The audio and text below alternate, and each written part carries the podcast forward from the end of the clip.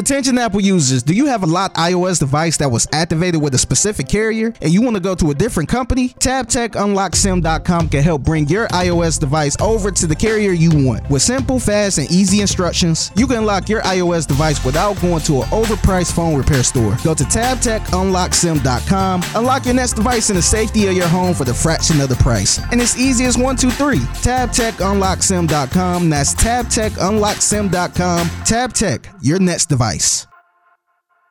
So you qualify. All right. I hate to do this, man. Uh, when was the last time you been to a funeral? Uh, it's been a minute, man. Thankfully, thankfully. Well, we both got to go to one today, man. Yep, it's time. It hurts me to do this. I'm sounding like Stephen A. Smith. it hurts me to do this. We are gathered here today in the love, uh, in the memory of Ezekiel Giles, Cameron Giles, Joseph Jones, and LeBron James. Wait, LeBron died? No, no, no, no, not LeBron, not LeBron, LeBron James. Oh, LeBron. oh, Juelz Santana, who's Uh, named yeah, LeBron this James. ain't this ain't a fake LeBron James. This ain't a parody. LeBron James. Okay. I just want to remember the group formerly known as Dipset. they lost their name too. I don't know what they are, man. I'm calling them Ezekiel, Cameron, Joseph, and LaRon. They on government name status. I feel it. I feel it. They were brutally, brutally murdered on Tuesday evening. On live TV. yeah, and the killers are still on the loose, actually posting on Instagram.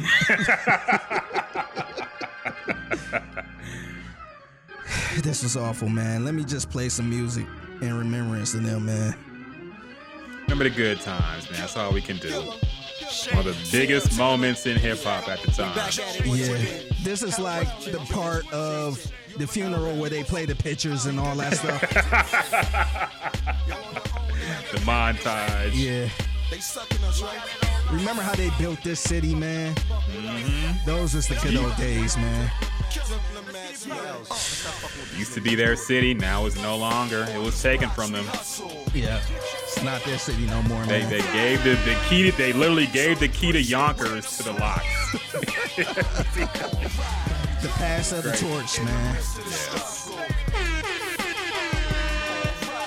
Man, this don't even hit the same, man. It really don't, man. That's the crazy thing. Come on, let's. What else, man? Oh no.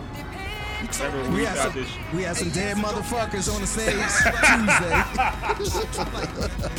Tuesday. Yeah, Juelz took a straight up nap. He should have stayed asleep. Yeah, He shouldn't have got back up. I know. You know how you watching UFC? You're a UFC guy. You know how you watching UFC and somebody getting their ass whooped and they get knocked down, but somehow get up. It's just like, no, nigga, just stay down. Nah, man, it's not worth the head trauma. It's not worth the embarrassment. It's Like, dog, they about to fucking kill you, man. just stay down. But yeah, it was some dead motherfuckers on stage last night.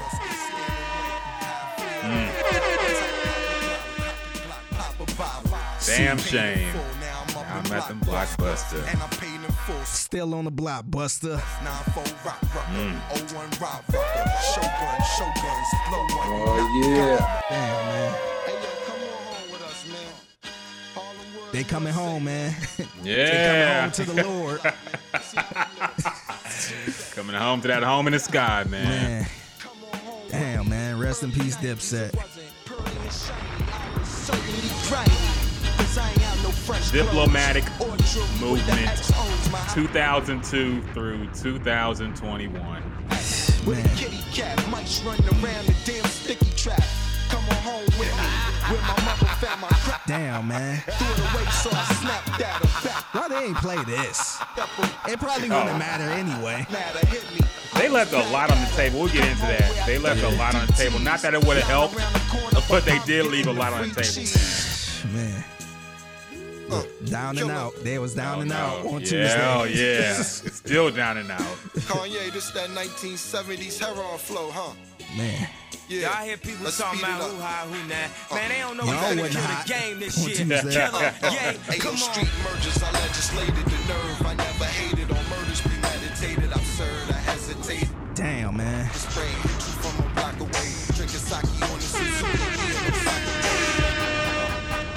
Let's do it. Huh. Jim Dipset Jones, forever. Killer. Nah, nah. This shit It was for about 20 years. Yeah. Yes, sir. Give me the right track. Damn, man. Listen, I've been copping them peasants. Maybe that's part of the reason. Mm. Feel like a boxer, bobbing and weaving. Man. But I'm getting hash. No Went from top 10 and not mentioned at all. Grabbing her neck to stop Can't believe it. breathing. I'm a wild life. Can't believe it. Still hard to believe, man. Seems like only yesterday Yeah. Part of the scene. Dipset was alive and thriving From the garden Yeah, man. with the, with the pink land, with pink Range Rover, pink Panther shirts, pink do rags, pink cell phones, the iconic picture of him with the pink fur. Yeah. Man. Now it's over. Man. The Dipset movement, 2002 through 2021. Rest in peace, Dipset movement. I did not think it was going to end like this, man. People people probably would have thought Jay Z would have ended him or um, Nas or somebody like that. Uh, even 50 Cent. yeah, Fifty Cent. I ain't think I ain't think this was going to end him, man.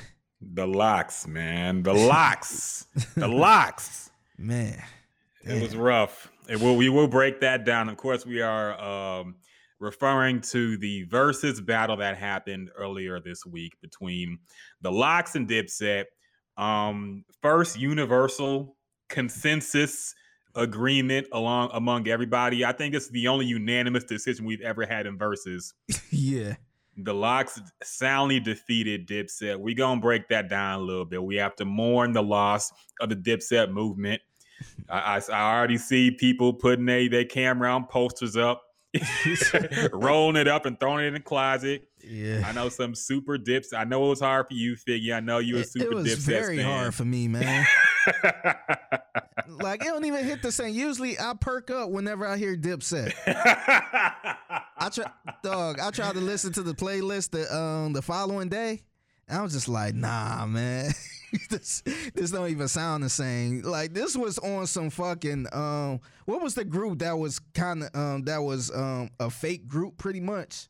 oh, Milli Vanilli. Yeah, it was like way on some Milli Vanilli type shit. Like Yeah. them niggas ain't know the words to they shit. Oh man. They Okay, save right. save Yeah, the take. Save the save take. We I'ma get it. to it. Yeah, yeah, we gonna get to it. We gonna get to it.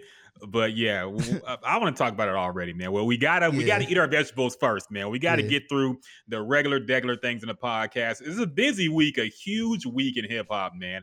A Mm-hmm. lot to break down, a lot to talk about. If y'all thought last weekend's last week's episode was dope, you went for some more fire this week, man, because we have a whole lot to break down. A new Nas album, which has gone under the radar because people all caught up in Kanye and all this other shit going on. A Nas album drop. We're gonna talk about that. A whole lot of other controversies and things to break down on the podcast today. So let, us let's build ourselves back up, Yes, man. I Let, us let's get back into it. Uh, Jay Prince, people know what they talk, what they're listening to right now, man. The gems and juice. We are back at it.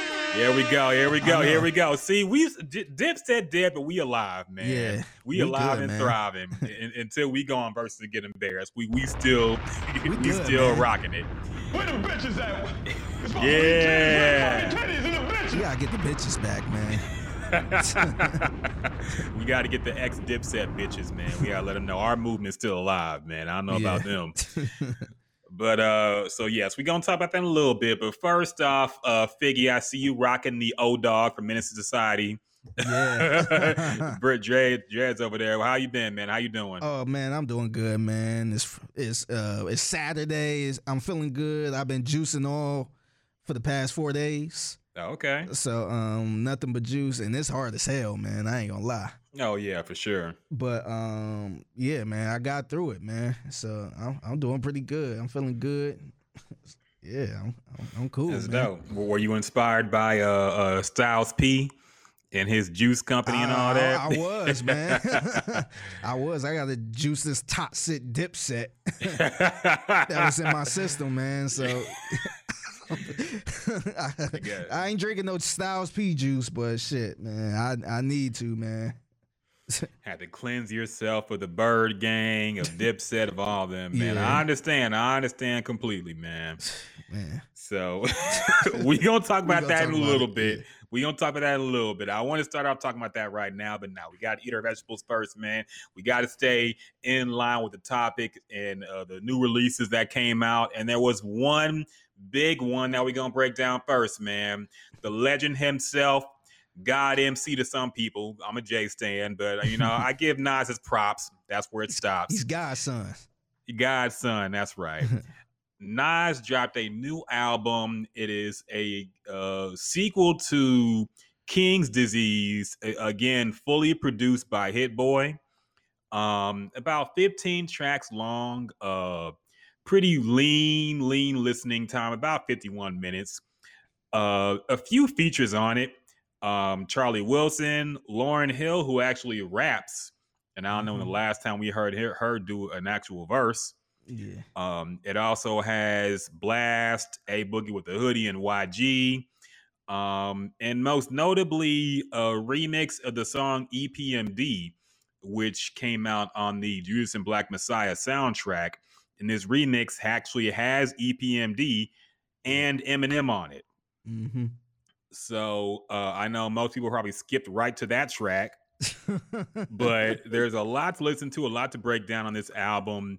Uh, so Figgy, come on, we got it. We got it. it's still New York in here, man. We Yeah, still got to bring it up. yeah. Since we got uh, uh the one of the original people that Dipset dissed, who's still around and still making great music. So yeah. uh, let's break down this Nas album, man. How'd you feel about King's Disease 2? Uh, well, first of all, I was actually shocked that he released the album this quick from the first one because it, it only been a year apart. I, I want to say a, a year. Something like that. Yeah. So uh Nas standards, this is pretty quick. And um yeah, so my first thoughts on it, um, I like the first song Pressure. It was it was a cool way to start the Nas album off. Um Death Row East. I was curious. I, I saw the track list first, so I was curious what he was gonna be talking about in this. And I listened to it, and I originally didn't like the song at all. For some reason, I ain't really like the beat, and um, yeah, uh, I yeah, I ain't really like the beat, the production on this one. But he was giving a good story. He, he was doing this storytelling thing. So um, I kind of came back around to that. Um, after that, man, I felt like it was a tough run on this album. I mean, it it, it was kind of a, a snooze fest to me. Oh wow. Um, I didn't like 40, 40 side at all. I did not like that. The EPMD two, um, it was good to hear EPMD um together. So uh, I did appreciate that, but I necessarily didn't care for the song as much. Um, Eminem verse, I, I I will say this. I felt like Eminem did um do his thing on the song. I, I wouldn't say it's the old Eminem or you know, I would play this song again, but I was more pressed in his verse with this than uh, any other Eminem verse in a minute, as a recent, I, I, I would say. Um, I didn't really care for, uh, I didn't really care for Rare. It, it was weird. It was like a long stretch where I'm like, man, like this album sound like a, um, like like Nas is trying to appeal to a certain crowd at this point. And then I got to the A Boogie song, the A Boogie and uh, YG, and I totally skipped that one. I, I Hmm. waited, I waited for um A Boogie verse to see how you sound, and I was just like, nah, this ain't it, man. Like, wh- wh- what's going on? Why is he collab? You know, I'm, I'm not saying there's nothing wrong with you know he shouldn't collab with anybody new, but this to me it didn't sound right. It sound like it sound like this should have been an A Boogie song featuring Nas. Like Nas Mhm. should have did him a favor and hopped on something like this. And I was just kind of mind blown that this was on a Nas album. I, I didn't like the song at all. By the time it got the YG verse, I just went on and cut it off. I ain't really care for it. Um, the album didn't start picking up until S- Store Run for me. When I heard Store Run, I'm like, okay, okay, he got me now. I'm like, uh, if I don't like this whole album, then I do like this song a lot. This song I, I will put in the Serato. So uh, I like Store Run. From that point on, it started picking up pretty good. Moments was good. Um, um, now the joint with Lauryn Hill, I thought that song was cool. I really, I, I was, I was good with Lauryn Hill rapping again. You know, it was good to hear her rap, but I really wasn't too fond of the verse. I don't, I don't know if he, she just lost it a little bit, or, or is this the Lauryn Hill we gonna get for now on? So should I appreciate this Lauryn Hill, or was she just kind of, you know, slipping a little bit? But I ain't really care for the verse. Um, I don't know if it's me just living in the past, trying to think of, you know, how she used to be with the Fugees and shit like that. But that wasn't it on this one to me. So I ain't, I ain't really care for uh for her verse at all.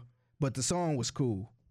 Um, everything else out uh, after that, I thought it was cool, man. I think if the album would have started that store run, I would um I would think this was a um probably a uh I, I wouldn't say it's as good as the first one, King's Disease, but I would say it was kind of close to it. But just the first um the first five or six songs, I just wasn't really feeling, man. And that kind of turned me off of the album a lot. But I do like Store Run a lot. Um I like the song with um I like the song with Charlie Wilson. I, it was good to hear him. um Composure with Hit Boy. I, I was kind of I was kind of feeling Hit Boy, man. He was he kind he kind of uh, threw a little verse together. Mm-hmm. So um, I like that joint. Um, yeah. Outside of that, I thought the album was. I, I was I would give the album a, uh qualified just for the simple fact that it picked up at Store Run and then you know it was good, but I was just totally confused on how you know some of the um just with the A Boogie feature and um the 40 I think it's 40 slide 40 side it just didn't sound right. It sounded like he was kind of rapping like Migos on this. Yeah. And I I was you know I'm not sure if they trying to uh, like I'm not sure what he trying to do there. And it just really turned me off. That's that's not Nas. And one of the reasons I did like Nas is um he he never tried to appeal to what's hot right now. And it seemed like he did in, at this first part of the album. And uh, it was a bit turn off. But um like I said, I really like Store Run. Um, and the second half of the album, I thought the second half was solid. And so, um, yeah, so uh, by that, I'm I'm gonna just give it a, a qualified Qualified. for that. But it was really it was really troubling how bad this album sound, The first part of this album to me. I feel you. Um, I don't think it sounded as bad to me, but it was a little jarring. Um, I don't need to hear Nas try to emulate the trap sound. You know, like it, it, it was. We, we don't need that from our legends. You know, we, Nas is good. The rest of the album did sound good. I will say, um, this is our second album we've had fully produced by Hit Boy. I'm cool if Hit Boy does like all the rest of Nas's albums from now on. Me too. man. Me too. I think he's a good, great producer. He's morphed into a great producer, man. Uh, If you would have told me back when Niggas in Paris came out that the dude that produced that song would do two Nas albums and we would actually like it, I would I would say you're insane, man. But do he's you, really do you think he um kind of gave Nas another life as far as music because it seemed like Nas wasn't even interested in music at this, at some point, and now you get two Nas albums in two years, pretty much. I think so, yeah, definitely. Because before that, we had the Kanye album that he really wasn't feeling. He had missed this, you know, and he didn't like the process. Now it came out, so and that was the yeah. first album in six years. I want to say. yes. Yeah. So, um, I mean, until since Life is Good, I think that was the last uh Nas album, and he said he wasn't feeling that. So I 100% think that they linked up, and I guess they he found out that Hit Boy had a great sound, and Hit Boy, of course, you know, was probably honored to work with Nas, so he put his best work and his best foot forward.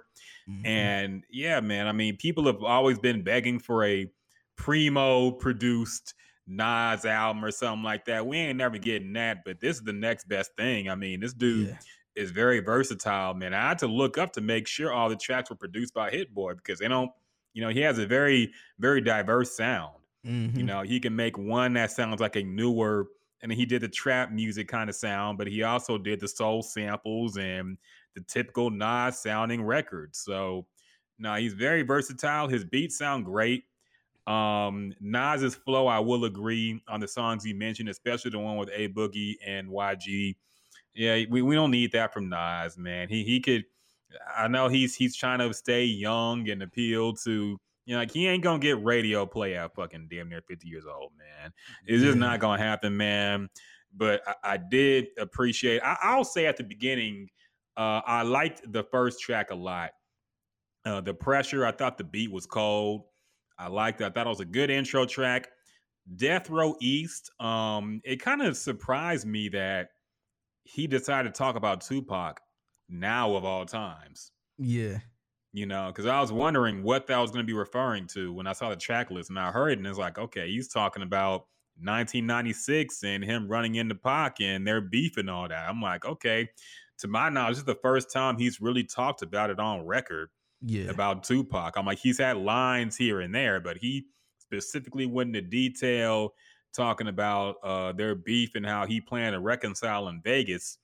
Uh, and, and I I have to say, I, I, under, I understand, and like I, I appreciate Nas for burying the hatchet and, and being the bigger man with the Nas thing, with the Tupac thing. But listening to the last interviews Tupac did and the last music Tupac produced and recorded, he did not like Nas, and that's not that's putting it lightly. Yeah. Like he he said, "Fuck Nas" a lot of times. He said, "The little nigga named Nas think he live like me."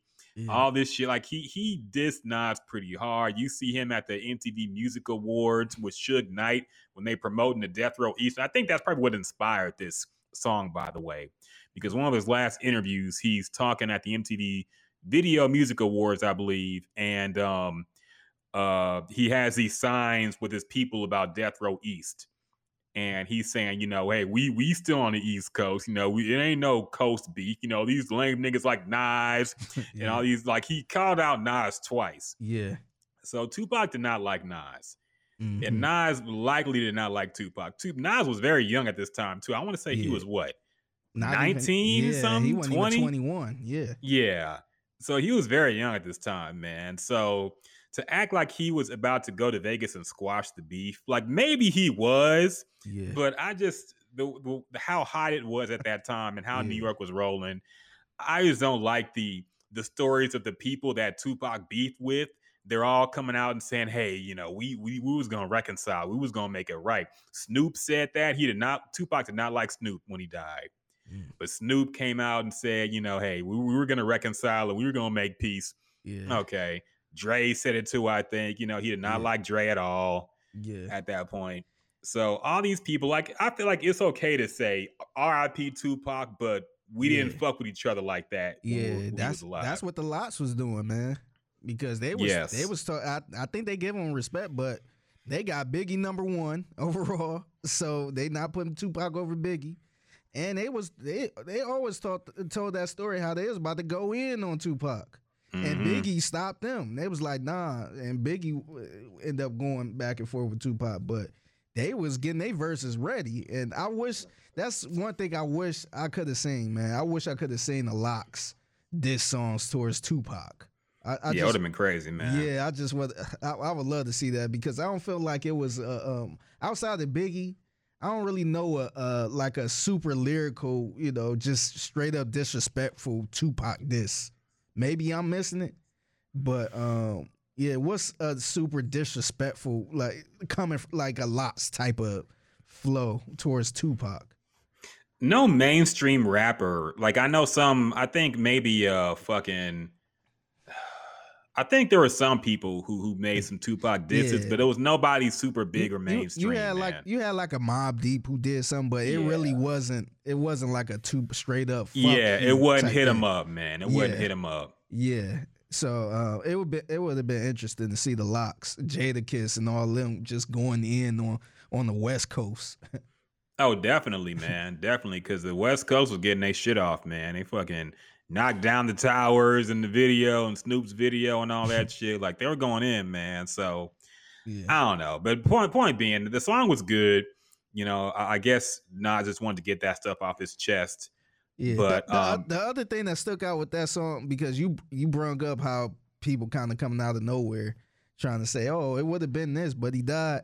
This kind of remind me of the, uh, "Hey, I was, you know, I was supposed to be in Vegas at that fight." Yeah. it kinda remind me of that. Like I'm, I'm sick of people doing that shit, man. Like, oh, I was supposed to be in that car with with. Tupac, and I decided to take a taxi and Mhm. all this other shit. Yeah, me, me and Tupac supposed to meet up right after the fight, man. But you know, me and Tupac was gonna talk. We gonna crush the beef. We gonna crush the East Coast West Coast beef, man. It was gonna happen at the bar after the fight. Yeah, I, I ended up going to the gas station to get a Slim Jim, and so I missed the ride, and Yeah. and that's when he ended up getting shot. Like, come Yeah. on, man.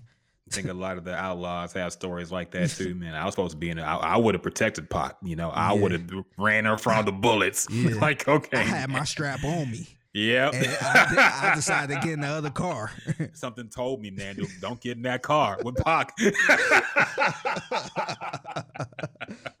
I just heard, I just felt something, man. I didn't go. yeah. So yeah, man, it, it does kind of feel like that.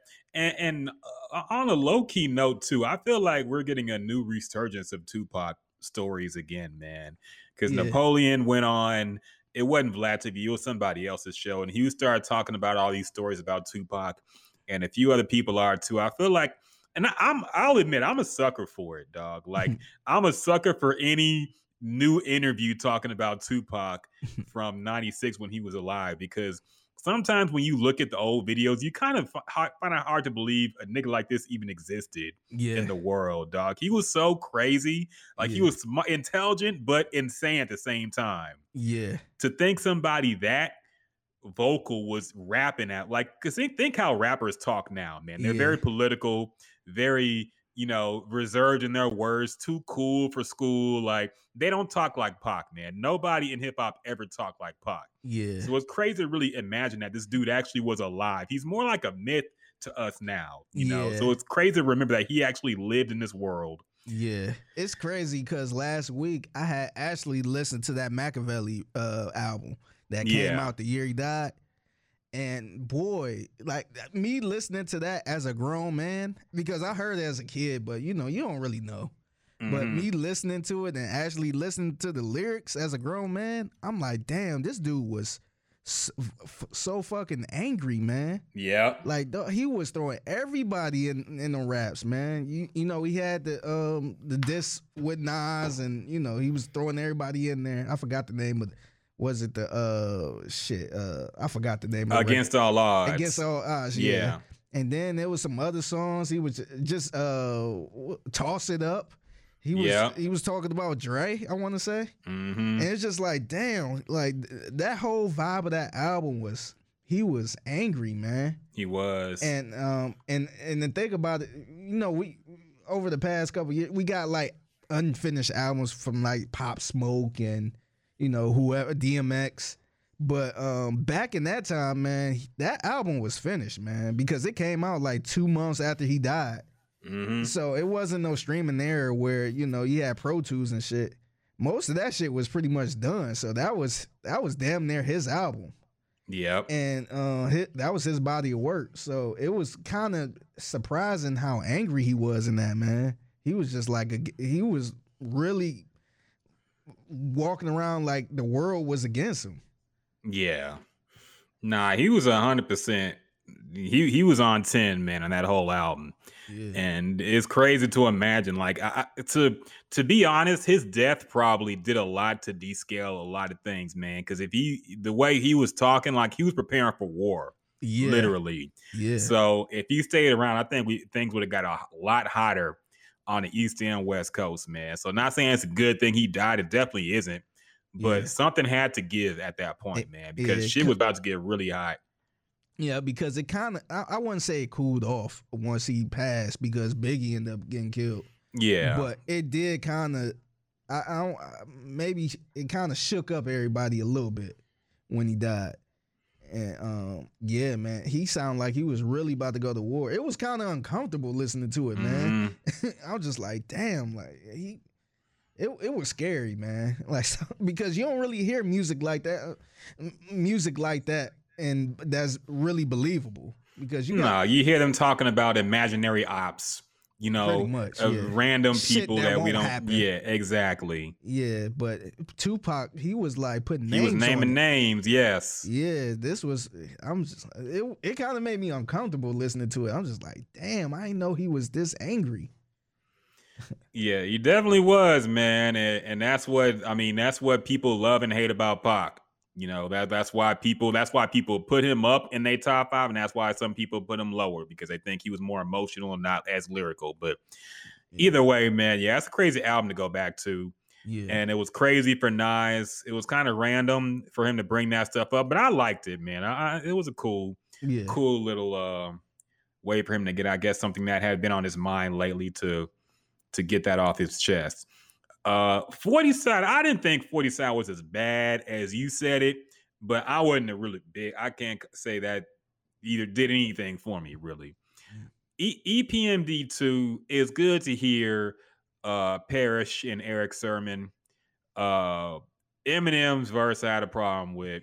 And it's not I'm hearing a lot of people say it was good. It was it started off good. My main problem with Eminem, because I thought lyrically, like what he was saying was good. But my problem with Eminem is like he has this chip on his shoulder where he has to mm. do this ridiculous flow because he's fallen into that trap of the faster I rap and the more mm. complex sounding I rap, that means I'm a better rapper. When it's like, dog, just say what you listen to Eminem on Renegade. Like mm. his flow is pretty basic for him, but Yeah. he's saying some real shit and it Mhm. resonates with you. And that's Yeah. why, yeah, he switched up the flow and he did the technical thing fine, but he's not like you ain't have to rewind it or look up the lyrics to even Yeah. tell what he said because he's rapping so fast. In this song, you, you don't know what the fuck he's saying after a certain point. yeah, He's rapping so fast and it's too much to absorb at the same time. So, yeah, like I said, I, I, I like what he was saying. I like the RIPs to all the dead rappers. Like that was cool.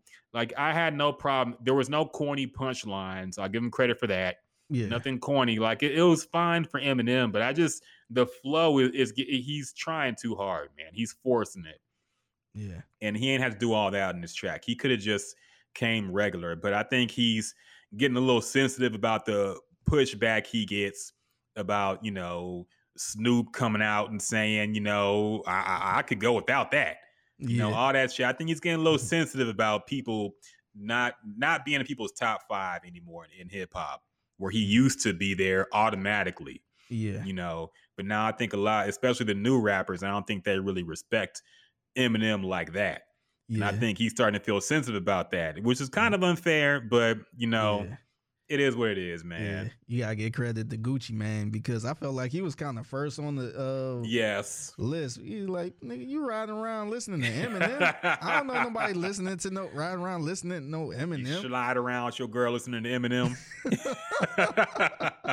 That was kind of wild to say during that time, but yeah. it kind of makes sense now. It was fucking true, man. Yeah. Like nobody rides around with the hose listening to Eminem albums, man. You just don't. yeah, But uh I mean, his music has a time and place, man. I'm not gonna say like I'm not e- even me being known as the Eminem hater.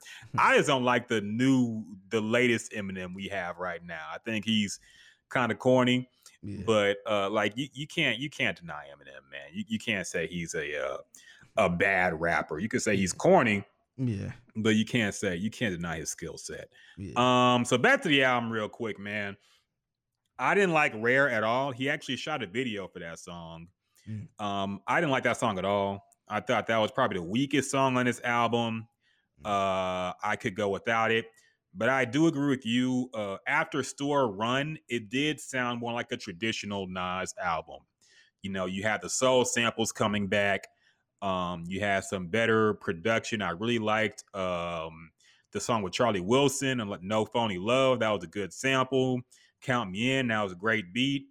Um, the Lauryn Hill verse. Uh, the first thing I thought when I heard it is that it sounded like Nas wrote it. Mm. because I feel like that's the exact cadence and rhyme schemes that Nas uses. And Lauryn Hill is doing the same thing. um, people were hyping this verse. I saw on social media before I heard it.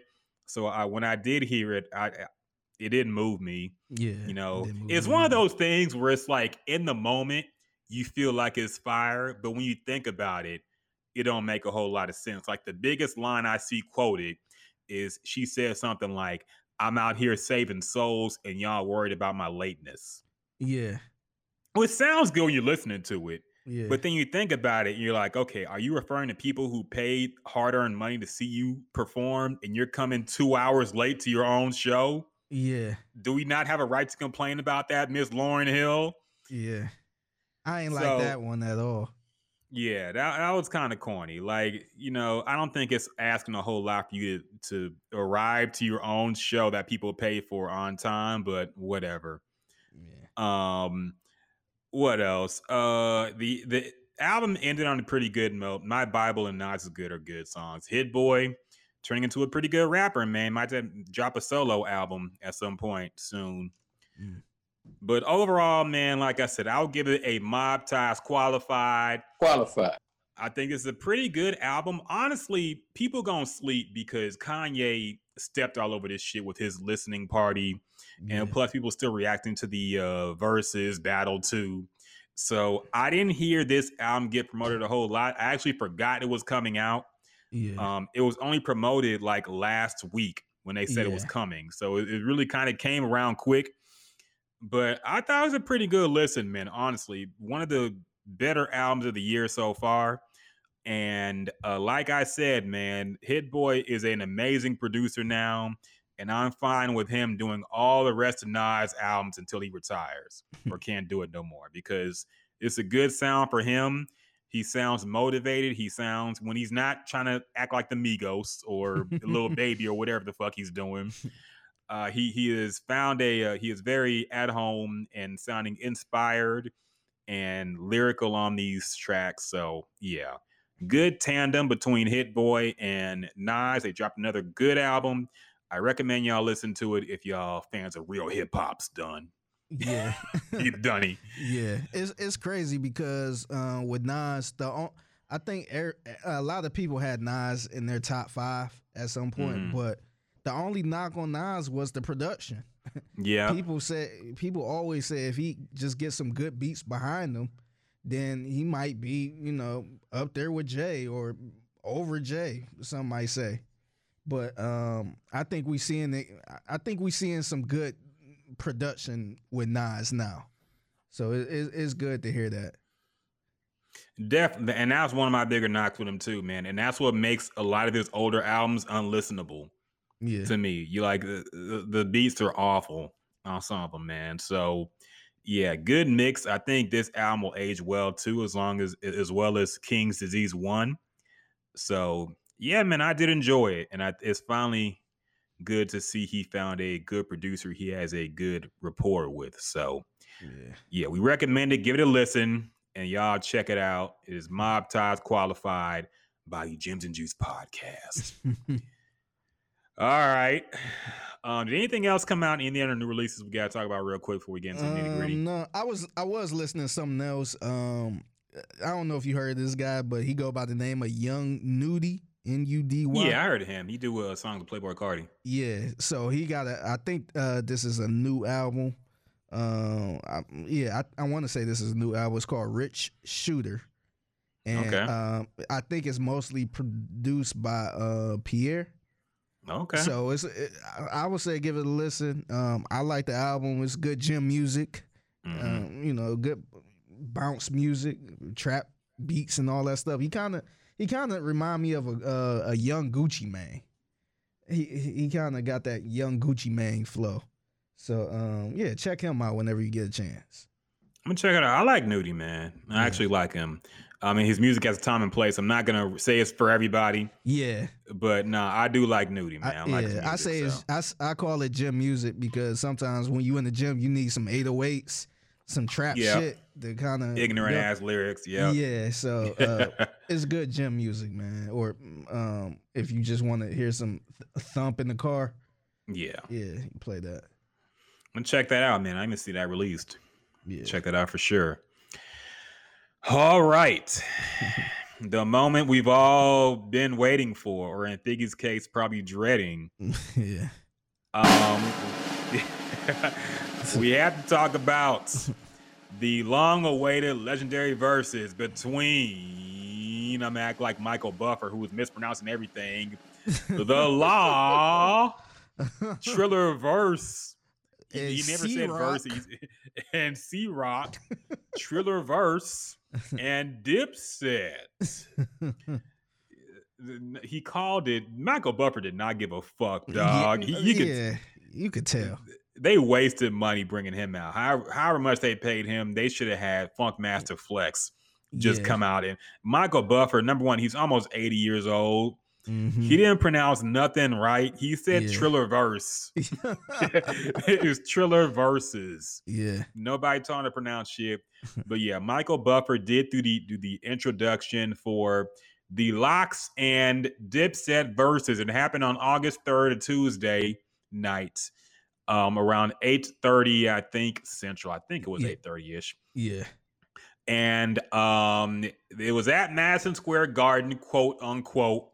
now it wasn't like Madison Square, the one Jay-Z performed at, the Yeah. real one where the This Knicks play. Yeah, this ain't the Knicks. Yeah, this ain't the but it- garden garden. it wasn't the garden garden it was just the garden in name it was like the baby garden the baby garden they performed at but it was still Mhm. technically the garden so we'll call Yeah. it the garden Yeah. It's like it's like it's like NRG here in Houston. We got NRG Stadium, and then you got the NRG Park. yeah nrg park Yeah. george r brown convention center however you want to so- say That was, that was at the NRG Park. yeah they were at nrg park yeah that's a good way to put it um so yes they, it did go down like i said the first universal agreed winner was the LOX and Mhm. we're gonna break down why but uh figgy i want to get your thoughts first man you can start wherever you want but we gotta talk about uh your reaction because well I- i'll get to my point in a minute because I, I, i'm gonna have to say i told you so i'm I have to Yeah, say i told you so Yeah, I was actually I was actually gonna start off with that, man. I, I got to give you credit, man. You you said Dipset um they wasn't gonna perform. They you, you said they was gonna be too cool for school, and they wasn't gonna perform good, and I remember that. so um yeah, I'm gonna start at the beginning. So um th- the DJ I forgot his name, DJ Mechanic or something.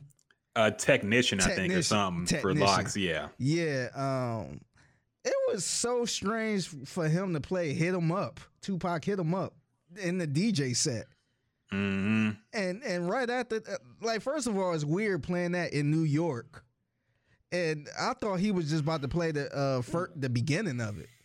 And cut it off. And he waited to, to Tupac said, "You claim to be a player, but I fucked your wife." Yeah. I was just like, ooh, like dog, you in New York. Like, why is you playing that? And then he followed that up by uh with a I want to say a bad boy song. So it was just like uh, that kind of threw me off a little bit. That was a side a little side note. But um once it finally happened and the LOX came out, I'm like, okay, you know, we getting there. We- You know, it's about to be epic. Okay, it's good to see, you know, Jay, the, the LOX together, even though they never broke up or anything. hmm But when Dipset when Dipset came out, I was super irritated, man, because first of all, they took a long time to come out. And then you had the bullshit of them trying to bring niggas on stage. Yes. That that kind to me, I knew it was about to be a long night, man. Because the LOX came up there with it, it's three members in the LOX. It was three of them on stage. No entourage, none of that shit. And to me, I was irritated for the simple fact that Dipset, they trying to bring these niggas on stage. Like, no, y'all not performing. Like, no, only niggas with microphones need to be on the stage. The stage, but but so big. So uh, that irritated me a little bit. It it went on for about 15 minutes, uh, trying to, and niggas wouldn't leave the stage, and that kind of brought me back to my younger days of niggas being in the club trying to be on stage, and niggas can't perform because the stage is full, and shit like that. That shit irritates my soul. I don't understand why niggas so uh, be trying to get on stage so much, but um so it finally happened. Um, the LOX kicked it off. They killed it as always. Um, and I, I I learned from the Jadakiss Verzuz when he he when he was with Fab going against Fab. Jada actually performed his songs. It, it Mhm. was no words behind it. It was straight instrumental, and he was he was on point. Drunk Jada Jadakiss was performing um, at an A one level against Fab. So the LOX performed their shit. They did pretty good. Um, when Dipset came on, they played that I'm ready. I'm like, okay, okay, that's a good way to start off. Juelz Santana started it off. He was awful. Mhm. He, they was rapping in the words. Like I, I don't have a big problem with that, but if you gonna rap, if you gonna rap with the lyrics, you got to be on point. You could tell he haven't heard that song in a long time, and it it, it was just awful, man. Um, him and Jim Jones was messing up the songs, and um. and It was at a point where Cam'ron wasn't even on stage. I I didn't know where he was. I'm like, damn, is J- is this the Jim Jones and Juelz? He was sitting in the Beats chair. He was too cool, man. He he couldn't perform with I- them. He was in the Beats chair. Yeah, I was man. That was that shit was so irritating for me, and um, it when I was irritated with Joel. This, I got a lot of shit, man. I'm sorry. I'm, I'm, I'm, gonna be all over the place. I was a little irritated with what Juelz was wearing. He kind of looked old and washed up to me, and um, yeah, it just it's it seemed to to be honest, it seemed like they uh when they got on that stage, that was the first time they seen each other. Like the- the Mhm. first time they've been around each other. It was no chemistry. And now to be fair, they did break up. And you know, they had their differences, but but it was no chemistry in the performances. Um Cam'ron, bless his heart, he he tried to put the team on his back, but his voice i i- it's not the same Cam'ron, man. Uh, he got a real light voice. Um, it, it wasn't good. And the part the part that was really pissing me off was them um they were pretty much talking shit the whole time and they wasn't even like uh, one of my things coming into this battle was Cam'ron is the king of shit talking. He was hilarious. He he funny in the little skits and all this other shit. He funny on track. I thought he was gonna be doing that on the stage. He wasn't doing a damn thing. He was saying, "Nigga, no, nigga, nigga, this, no." Nigga. He was just pretty much over talking. He wasn't funny at all. He was a little irritating. Um, like I said, I was very disappointed. Um, Jadakiss, I'm glad Jadakiss was. I, I'm glad the LOX won actually, because they um that's what hip hop is. Um, you know, it's not just the songs. It's all about performing, and performing is actually better than your actual song, because um the lot I would say Dipset have better songs.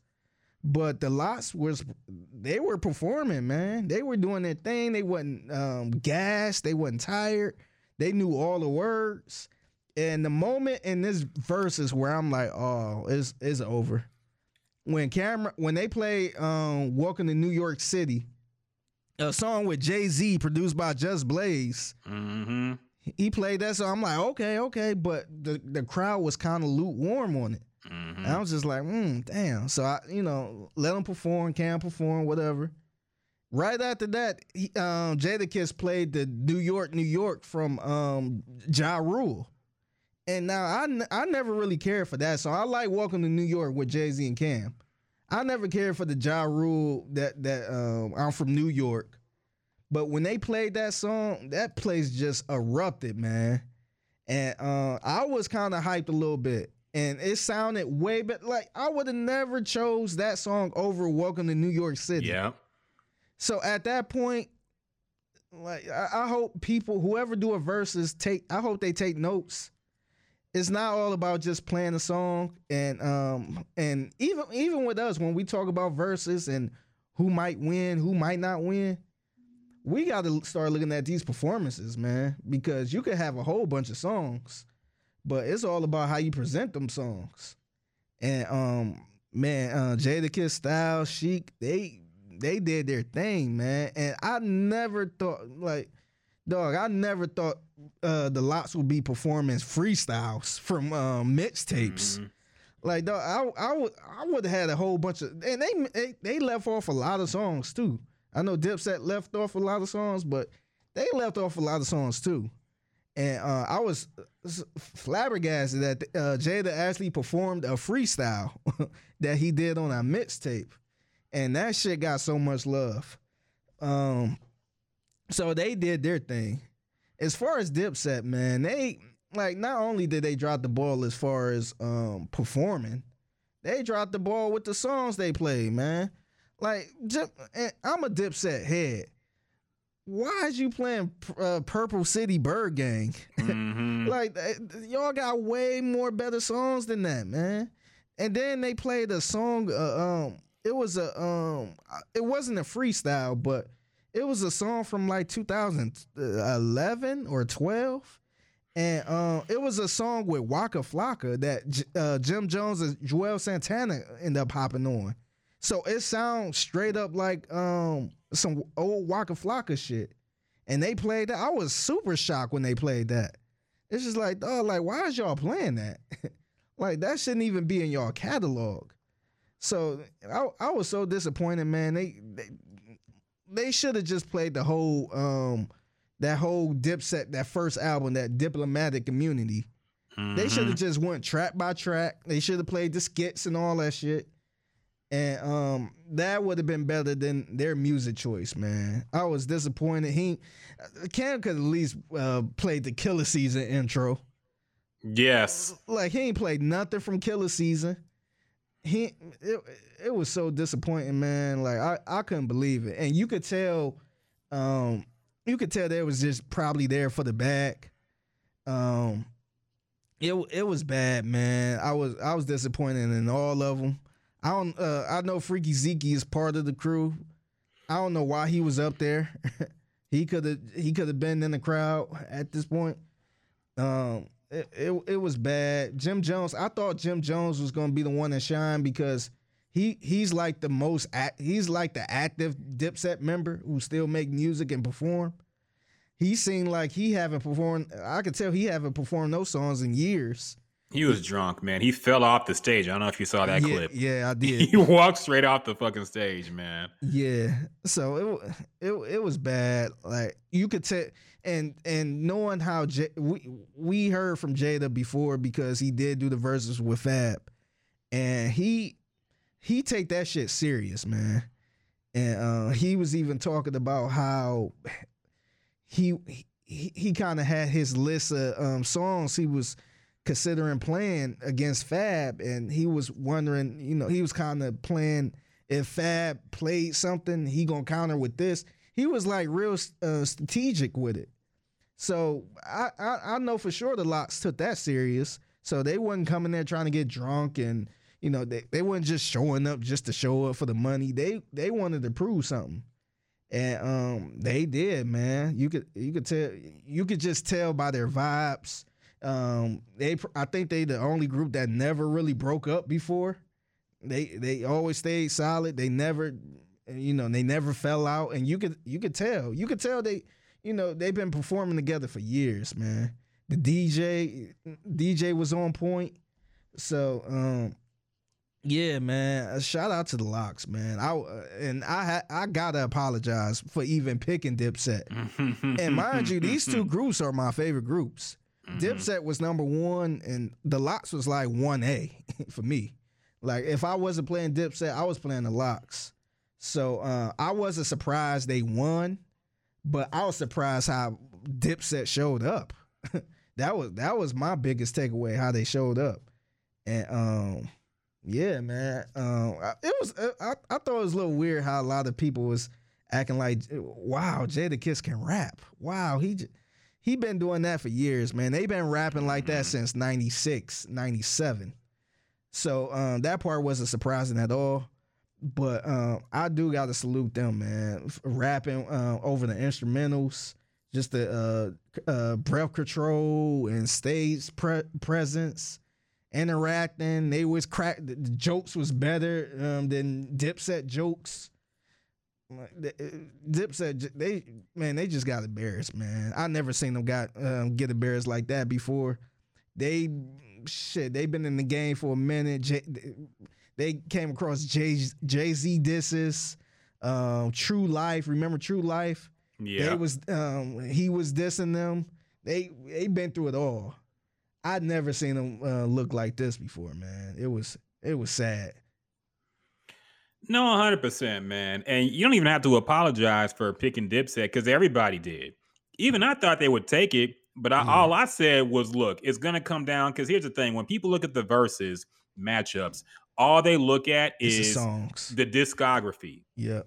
And you know more Dipset songs than you do the LOX songs, most likely. The LOX didn't have a long, like they they were featured on a whole lot of songs, but they didn't have a whole discography as- of like classic Yeah, albums. yeah, and then too, as a group, they didn't have a long uh discography exactly. because remember they signed the Bad Boy, then they went on strike, Rough, yeah. and then they ended up going to Ruff Ryders. So it, it wasn't like a long, um, like a whole bunch of albums. But they, I f- I, Exactly. forgot they all do have solo shit. So that was the other thing I forgot about too. Exactly. Um, and that was my biggest fear. I did mention it on episode 170. I didn't check or anything, but I did I did mention this that you know everybody picked Dipset to win. And I thought they were probably gonna take it too, but I said, look, people are underestimating the LOX. And I said it's gonna come down to per- the performance. And the issue was gonna be the performance. I said Cam'ron was gonna be too cool for school. You agreed that Juelz was gonna be a mess. I think we both agreed there. Yeah, Um, I had less faith in Cam'ron than you did. yeah, Um, because I, I just knew based on his persona, based on who we know him, like we don't know him as a performer or entertainer. We just know him as a entertaining rapper on wax. yeah. So I'm looking at Jadakiss now, how he he looked in that versus I feel like Dipset would have fared a lot better in the old formats, you know, studios at home and y'all on the iPhone Without recording this shit. yeah. Yeah, but it uh, it being in the Madison Square Garden in a live crowd, a huge Mm. live crowd surrounding them in New York, Mhm. I said it's not going to be easy for Dipset, and I knew that. Um, I didn't know how easy it was going to be for the LOX, though. So let me let me rewind to the beginning, man, because I have a lot to say too. I, I have a lot to break down on this because I have a lot of thoughts on it. Um, so when it first aired, I was watching it, but uh, honestly, like one of my old friends came over. He I hadn't seen him in a long time, and he had been going through some shit. So we were talking. So I wasn't paying full attention to the Verzuz. I was like tuned in and out. And then we were talking for a while, and I didn't get to catch the whole thing. But I did see the reaction on social media, and I did not expect that. You know, and plus my uh, TV was buffering a whole lot too. It was kind of hard to watch live. So I didn't get the full impact. I saw the LOX was doing a lot better than I thought they would, and I saw Dipset looking kind of sad. But I was surprised to see the reaction on social media be, "Wow, Dipset got killed." Because usually in these, even when it's one sided, you usually have a contingent of stands and people say, nah, uh, it, it was even, or nah, the other side got it. Y'all being over dramatic. I didn't see none of that on social media. I didn't see any people with Dipset avatars on Twitter yeah. said were saying, nah, the LOX got it. This was tough to watch. Dipset fans were sad and depressed. Yeah. I was like, holy shit, this must be bad. So the next day, I finally did watch the whole thing in full. And yeah, um, to start with, uh, like I like you too, I had a bad taste in my mouth when Dipset came out because um first off the the intro was all fucked up and unorganized. Uh did they michael buffer announces dipset and they take like a good five minutes to even come out. Yeah. like it's really awkward you know styles p and jada trying to hype up the audience and, and keep them invested but it's super awkward because they get announced and they don't even come down the stage Yeah. so eventually, Jim Jones and Juelz Santana come out, and there's no Cam'ron. So I'm like, what is going on here? Where the fuck is Cam'ron? They're still hyping it up. It's still super awkward. Eventually, Cam'ron does come down, and they got, like you said, they got like 50 niggas with them. One nigga sets up a beach chair for Cam'ron to sit in.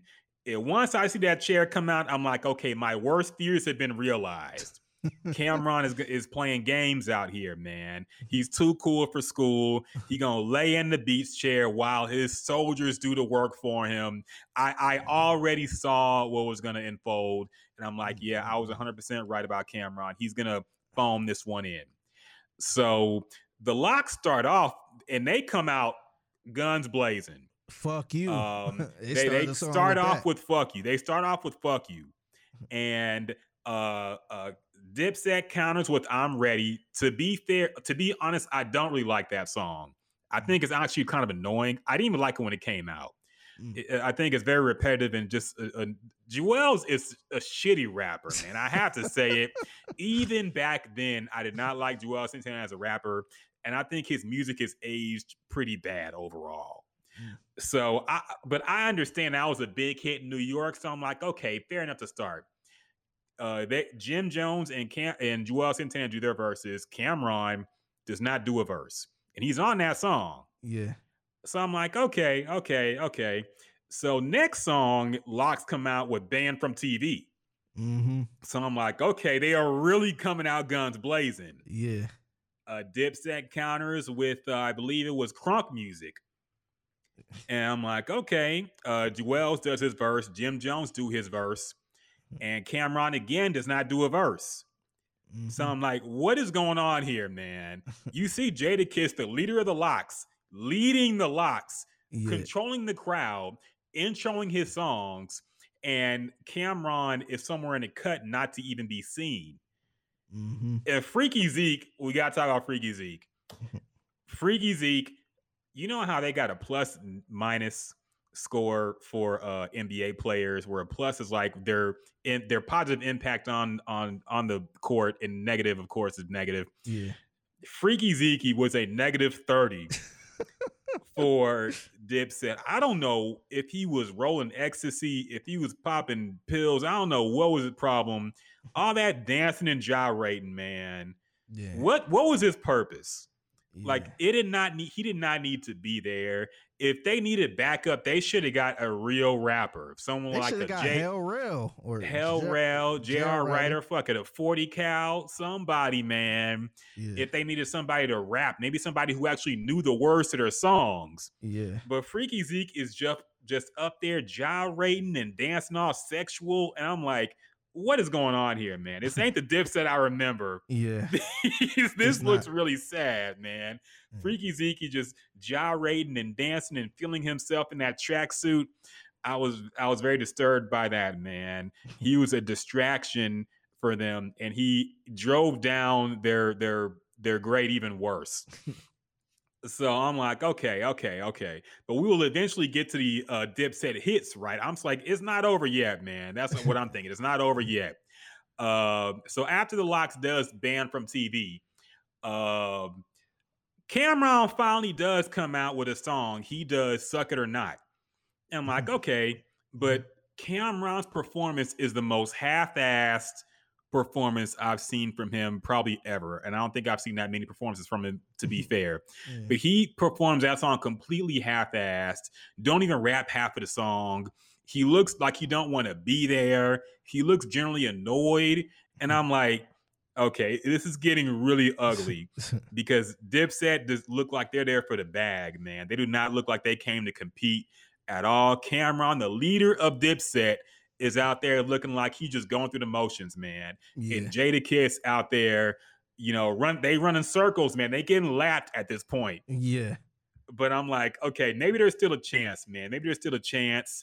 Uh, so they they do some more songs, man. I think the moment where the battle was over, people want to say it was when uh uh Jadakiss did I'm from New York to counter uh to counter uh when when Cam did Welcome to uh, New Welcome to York. New York City. Yeah. Yeah. People say that was when the battle ended. I think that was the final nail in the coffin, but I think the battle pretty much ended when uh what song was it? I'm looking up the fucking song list. Um Cam'ron, okay, okay. Cam'ron, I think uh, what I can't remember what song they did before that, but basically, Cam they, they did some some song. Oh, it was San. I think it was Santana's. T- I th- Okay, yeah. It was uh Santana's Town. Yeah. They did one of their bigger songs. So I'm like, okay, this could be a chance for Dipset to come back. They did one of their bigger songs. It's annoying that they have the vocal track on the tracks while the LOX is clearly doing it off the instrumentals and actually rapping. Yeah. And Dipset is relying on the vocals on their tracks, like one of the new kids who performs now, man. They they don't sound like old school rappers. Mhm. They sound like it's how Playboi Playboi Carti do shows, man. This is how the new rappers do shows, man. This ain't Harlem. yeah. This ain't New York. This ain't original hip hop. What they're doing right now, it's some new school bullshit. yeah. And okay, they do Santana's Town. The crowd gets moving a little bit, but the battle ended for me because Jadakiss comes out and he says to the audience, and he's commanding the audience at this point. He he has them in the palm of his hand. Mm-hmm. He is commanding them. And he says, Yo, this is New York, right? The mecca of hip hop. Is where it all started. This is Dipset and the LOX. Why they don't know the words to their songs. And then he goes into the Who Shot Ya freestyle. yeah. And I'm like, okay, it's over now, man. it, the, the deficit is too much to overcome. It's like a 50 point lead in the third quarter. Yeah. You know, technically you might have a chance, but Yeah. really you don't. Yeah. It, it's over at this point, yeah. man. You you putting the Because- reserves in at this point. Yes.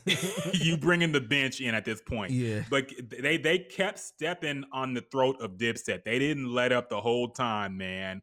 Um, and it it got kind of brolic at a, a few points. I think it got uncomfortable for uh Dipset, especially Cam'ron.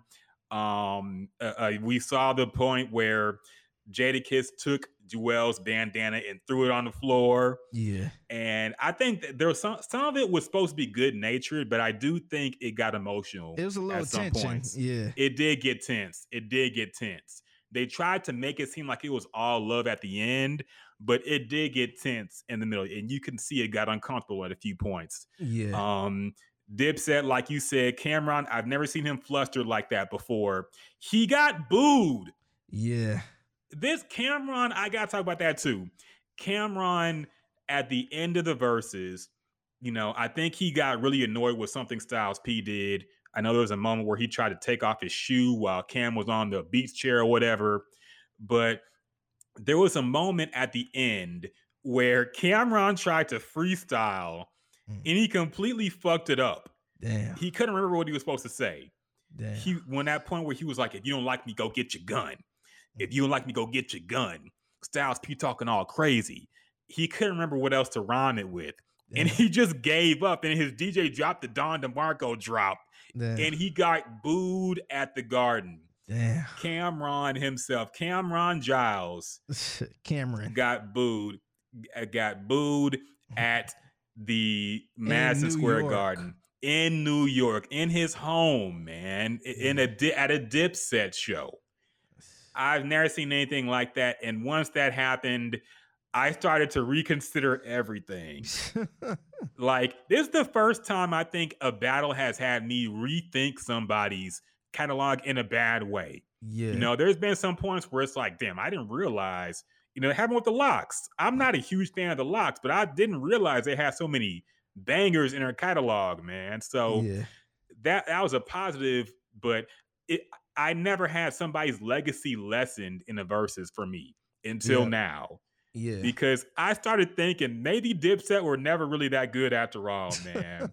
maybe they just got by on swag and being young niggas in the game yeah. and now since they're older, it all comes across as corny. They never had the bars like that, really. Um, it- it- the music did not age all that well at all.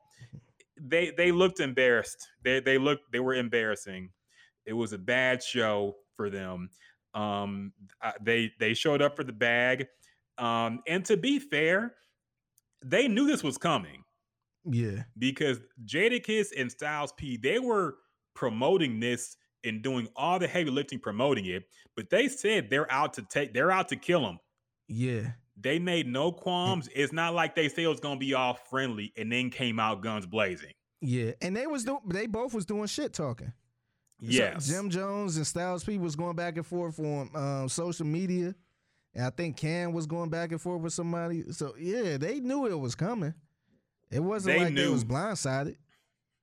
they said straight up that J- uh, Jadakiss and them they said that they were out to kill him. They were out to show that these dudes ain't really rappers, and that's what they kept saying during the show. Yeah. They said these dudes ain't really rappers like that, man. They don't rap like us. I feel like this had been on their soul for a while. They had been wanting to expose Dipset for a minute, man. and they finally had a chance to live in person in front of a live studio audience in New York. in New York, in the Mecca, and they did it. I feel like these guys probably never respected Dipset as rappers. I'm I'm sure they're friends and they got good Yeah. relationships, Yeah. but as far as rappers in New York, I feel like Jadakiss, Styles P, Sheek, they probably never respected them like that. Yeah, and to be honest, I kind of understand why because um, whenever you think about groups in New York, Dipset is probably up there. Yes. They up there, and uh, a lot of people slept on the LOX for some reason. I I don't because I you know I kind of grew up on them, but um, you don't really think about the LOX as the number one group before this versus as the number one group in New York. You you usually go to the Wu Tangs, the Tribe Called Quest, and then the Dipsets and the G Units and all that stuff. I think they had a chip on their shoulder to show you, like, hey, y'all saying this is the best group. Look Yeah. how we perform. And uh, Yeah. yeah, the other part, uh, another thing that kind of uh, made me laugh during this verses was Juelz start shit talking and talking about, hey, y'all, y'all ain't got no girl songs, and yeah, oh yeah, he he killed himself with that. yeah, like to the point he set it up on the T. Where I Mhm. was thinking, like, damn, is this all set up? Did he I, I thought that too. Yeah, I'm like, no, it can't be, And because uh, right after that, Jay uh, the LOX came with a whole bunch of girl songs. It was just like, damn. so I, I don't know. uh, I, I, I, I refuse to believe that this part was rehearsed. That you know, Juelz supposed to set it up on the T form, but it it was a joke, man. Juelz Juelz looked bad, and it, it was terrible, man.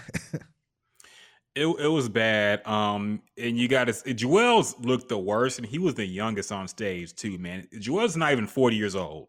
yeah. Everybody else is 45 and up on that stage. Mhm. Juelz ain't 40, and he looked the worst out of all of them, man. Like he looked Yeah. really bad. Um, a- and, that's where you see the difference between these guys, man. Like fucking J- Jadakiss been on his fitness kick. You see him on the gym and, and Instagram all the time, getting Yep. brolic. You see Styles P and his juices and his cleansing and herbs and stuff. Like, and, and you see these cracked out niggas who done did, did yeah. all kinds of crazy shit. Don't even sound the same no more, and they ain't even as old. So yeah. it's, it, it was bad to see, man. And people got to take notes. Um, Sheek Louch did do a um, uh, interview with Sway, I think, a few days after, and they talked about basically how serious they took this verses. Like they Mhm. rehearsed it. They had plans for records that they were, knew they were going to play and Mhm. and how to counter it. Um, they knew each other's words to their so they could back each other up. Jadakiss knew everybody's verses, man. It was Mm-hmm. Yeah. incredible. Mhm. He said they rehearsed a whole lot, and uh, ultimately, Sheek's. Uh, oh yeah, there were other talks. I think uh, Diddy was the one who told them to do mixtape songs. Mm. Um, and they were actually gonna plan to maybe bring Puffy out for All About the Benjamins, but they Mm. decided not to. They were also gonna bring Mase out. Oh shit, they ain't need Mase or Yeah. Puffy on this. No, Mase would have caused problems because Yeah. you know he got Oh, problems yeah. with dips. Yeah, so I think that's why they said like they're they're. I think at the last minute they said they decided to bring Mase out because it could cause problems Yeah. at that place. Mhm. So um, they didn't need him. You're right. They didn't need any guests. They they did a great job by themselves burying the Dipset movement. yeah. Um, and Sheek said something that I agree with, man. He said, you know, the LOX is a rap group. Dipset is more like a collective of rappers. Like they're a bunch of solo artists who did some songs together. Yeah. Yeah, but they're not a group really. Yeah. They're they're not really a rap group. They have no cohesion. They don't know Cam'ron. I don't think Cam'ron knew anybody's words but his own Yeah, because he makes didn't really back up nobody. So rapping over the the vocal tracks on their songs, like they proved they didn't belong on the same stage as LOX. Yeah. They just didn't. And it was sad to see. I think it was an unfair fight. Jaden kept saying it in the beginning. He said this is a fixed fight. These guys just need the money or something. A better matchup would have been the LOX and Wu Tang. yeah. I think yeah. so. Yeah, I, but, but see, I was thinking, um, I I guess it depends who in Wu Tang, like the whole Wu Tang, or because I don't think it's gonna be all of them. I, I It would have to be Meth, RZA, Ghost. Uh, shit, I don't know. Just prob- maybe that's too many. Yeah. but no, it, I- I just- it'd probably be uh, RZA, um, Meth, and Ghost, and, and probably Raekwon. that'll be fair. Yeah, that that that'd be cool. But I feel like they're the only ones who could really, because Wu Tang, especially Method Man, they put on a great show and they do. care a whole lot. Yeah. about- and they're not gonna rap to their vocals in the background. Yeah, I was trying to think of another group that will probably be similar to that, and I don't think I uh, know another group. Yeah, I don't think. Uh, and then too, the other thing, um, and this where I kind of get Dipset the benefit of the doubt a little bit is when was the last time they did a show together, and, and when was the last time they actually performed those songs? I think they had a reunion a little while back, but I, It- I mean, they had time. They knew this was coming, man. yeah. So I can't even give them bail for that. They they could have Yeah. pre- rehearsed, yeah, but- practiced a little Yeah, bit. But see, my point is, you know, they they've been through it. Uh, they've been through it all. They then broke up. They was beefing at some point, and so I don't even know how they feel about each other. You know, they could be, uh, you know, on good terms, but you never know. They might, you know, they might just be cordial. I feel like the LOX are are good. They're a bro- they're brothers. and and you see all the years they put in performing together. We, we never heard of no drama between them them three. And um, because I, I brung that up to say this, um, I was even thinking maybe a G unit, but I still think I don't even think they're on good terms. no, th- that wouldn't work, man. Yeah, I, yeah, it wouldn't work. yeah, so um yeah, I think that's where the LOX kind of um I think they're ahead of the game as far as like going against another group because they never broke up. And they've been performing their songs for years together. And they actually care perf- uh, uh rehearsing and all this other stuff. I don't think um I I don't I don't like I said earlier, I don't even think Dipset even met each other up until that uh, up until it was close to the verses. Probably not. So that's that's already a bad sign. And um and like you said, they they they just did it for the bag. And uh, I I don't know another group, maybe probably probably Wu Tang, but like I said, even with them, they so they they are all spread apart pretty much. They're not like together like the LOX. So um, now they have been performing for years, so they probably do know their they probably at least know their verses Yes. but um yeah just when you got a group that never you know that been apart for a little bit um getting on stage going against another group that might be a tough night man Wu Tang are brothers, man. Even if they have they beef, sometimes they're brothers. At the end of the day, they know each other's. They've been. They know each other's verses. They would back each other up, and they would actually practice and rehearse. They take this shit seriously, man. yeah and and that's to to bring it back to my whole thing about legacies, dog. Like the, these dudes, the the whole the the thing we liked Dipset for is ultimately what destroyed them in this battle. And and now I look back and and the cockiness, the ego, the uh, legendary Cam'ron counting money in the booth at Rap City. Like we thought that was cool back then. Yeah. But now it looks like, you know, that I'm a I'm not a rapper, I'm a hustler type shit. Yeah. Really, that that shit kind of fucked up hip hop, man. Because suddenly it became not cool to care about performances. It became not cool. People want to blame the South. New York always wants to blame the South for the downfall of hip hop. Y'all got to take y'all fair share of the blame because Dipset started a whole lot of that shit, man. They made it cool to to to rap to be more about hustling than rapping yeah and to not care about rapping and to not want to rap and not put on a good show for your people who paid to see it because you just worried about you know eh, the chains you got on, the fit you got on. They were doing Gucci Mane type stuff, man. Talking about oh, I got the chain. There was a moment when Jim Jones was doing a, I think We Stay Fly, and he Mhm. stopped so a nigga could put a big ass chain on his neck. Yeah. I'm like, nobody cares about They- that now, yeah, dog. Cam'ron kept going to Sheek Louch like, "What? What is you wearing?" Yes. like Sheek, man, look, Sheek, Sheek cocky as hell too. yeah. He like I'm look, I don't care about what that dude. wear. It looked like he was ready for war, man. Nah, fucking Styles P came in a straight up outfit that looked like it was from Target, dog. yeah. Like he did not give a fuck, man. They were there to rap. Yes. They were there to rap. They brought their towels and shit. yes. They were up there sweating hard. They were there Yeah. to rap. Yeah. Dipset was there to put to look good. That's Mhm. why they had all them layers on that how to ass show on a how to ass stage for no reason. Yeah. Uh, Juelz looking crazy with 15 bandanas and do rags and hats on.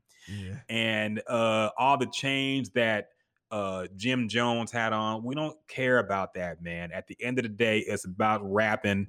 It's about lyric performance. Yeah. We don't care about how cool you think you look. Same thing with Gucci, man. Uh, he kept bragging about his fit during that whole verses. We don't care about that, man.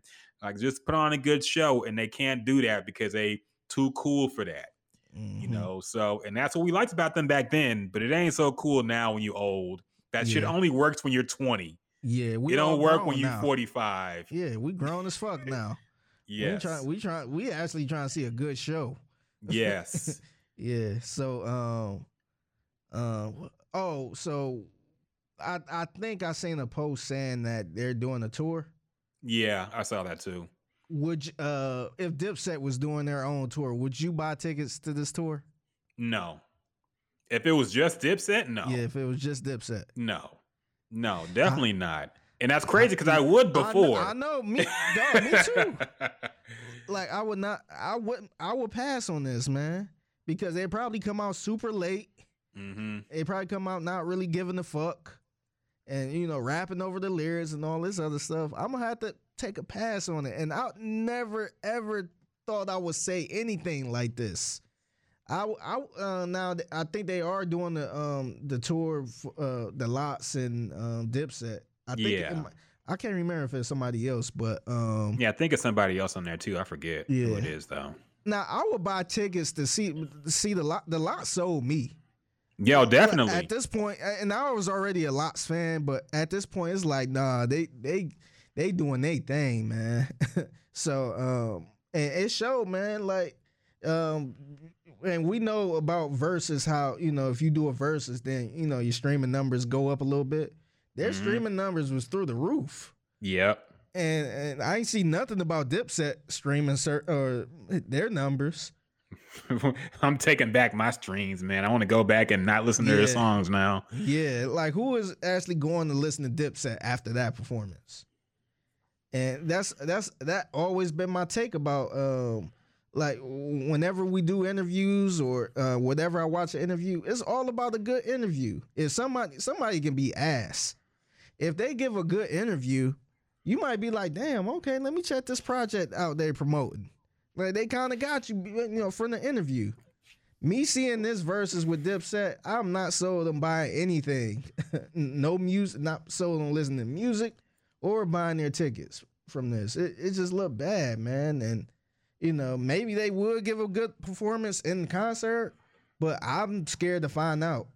I don't want to pay my money to find out, and they don't. If they didn't give a fuck when the world was watching, you know they ain't gonna give a fuck when it's just some niggas in Houston, man. yeah, like you know they not. And they they did this in their hometown, dog. yeah, And they and they got smoked like this. So you know if they do a Houston show, like they definitely ain't gonna put their best foot forward. yeah. It it was rough, man. It was tough. So final Gems and Juice grade. The LOX are qualified. Qualified. and Dipset is unfortunately now pig pen Yeah. status. I don't even want to play this. I think it's worse than this, man. I feel like- it's Oh, worse than pig. pig pen. Yeah. Pig pen mentality. I, man, yeah, I felt uh, I giving them a pass by playing pig pen. It, it was it was rough, man. It was it was so bad that you start to wonder if there were ever any good like that. You know, like that's how bad it was, man. I've never seen the verses like this. Hopefully, it's a message to any future. And I do think there is going to be more interest because I know a lot of big names were there at that uh performance. Yeah, I think Fat Joe. Joe. mentioned Fat Joe was there. He mentioned Migos were there. I think he said Drake was there. Oh, um, shit. Yeah. a bunch of people came through, man. It was an event. It was a big event. Um, he said he brought Rsonist from the Heatmakerz, and he said Rsonist looked like he wanted to cry. Yeah. like it was bad. But uh, so I think this will renew interest in the verses. Maybe we'll see bigger names. You know, maybe one day Jay and Nas. I'm still.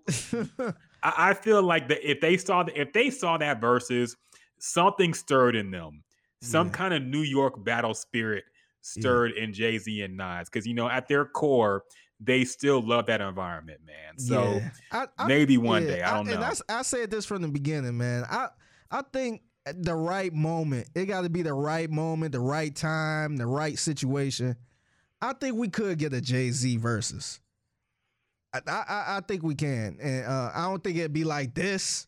Mhm. But I I do think we'll get a. Uh, it, had to be the right time, man, because he he is good with Swizz and Tim.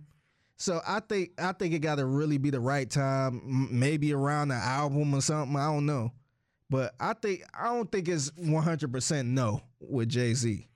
I agree. And I think, look, I'll be real. I think Drake wants to do it.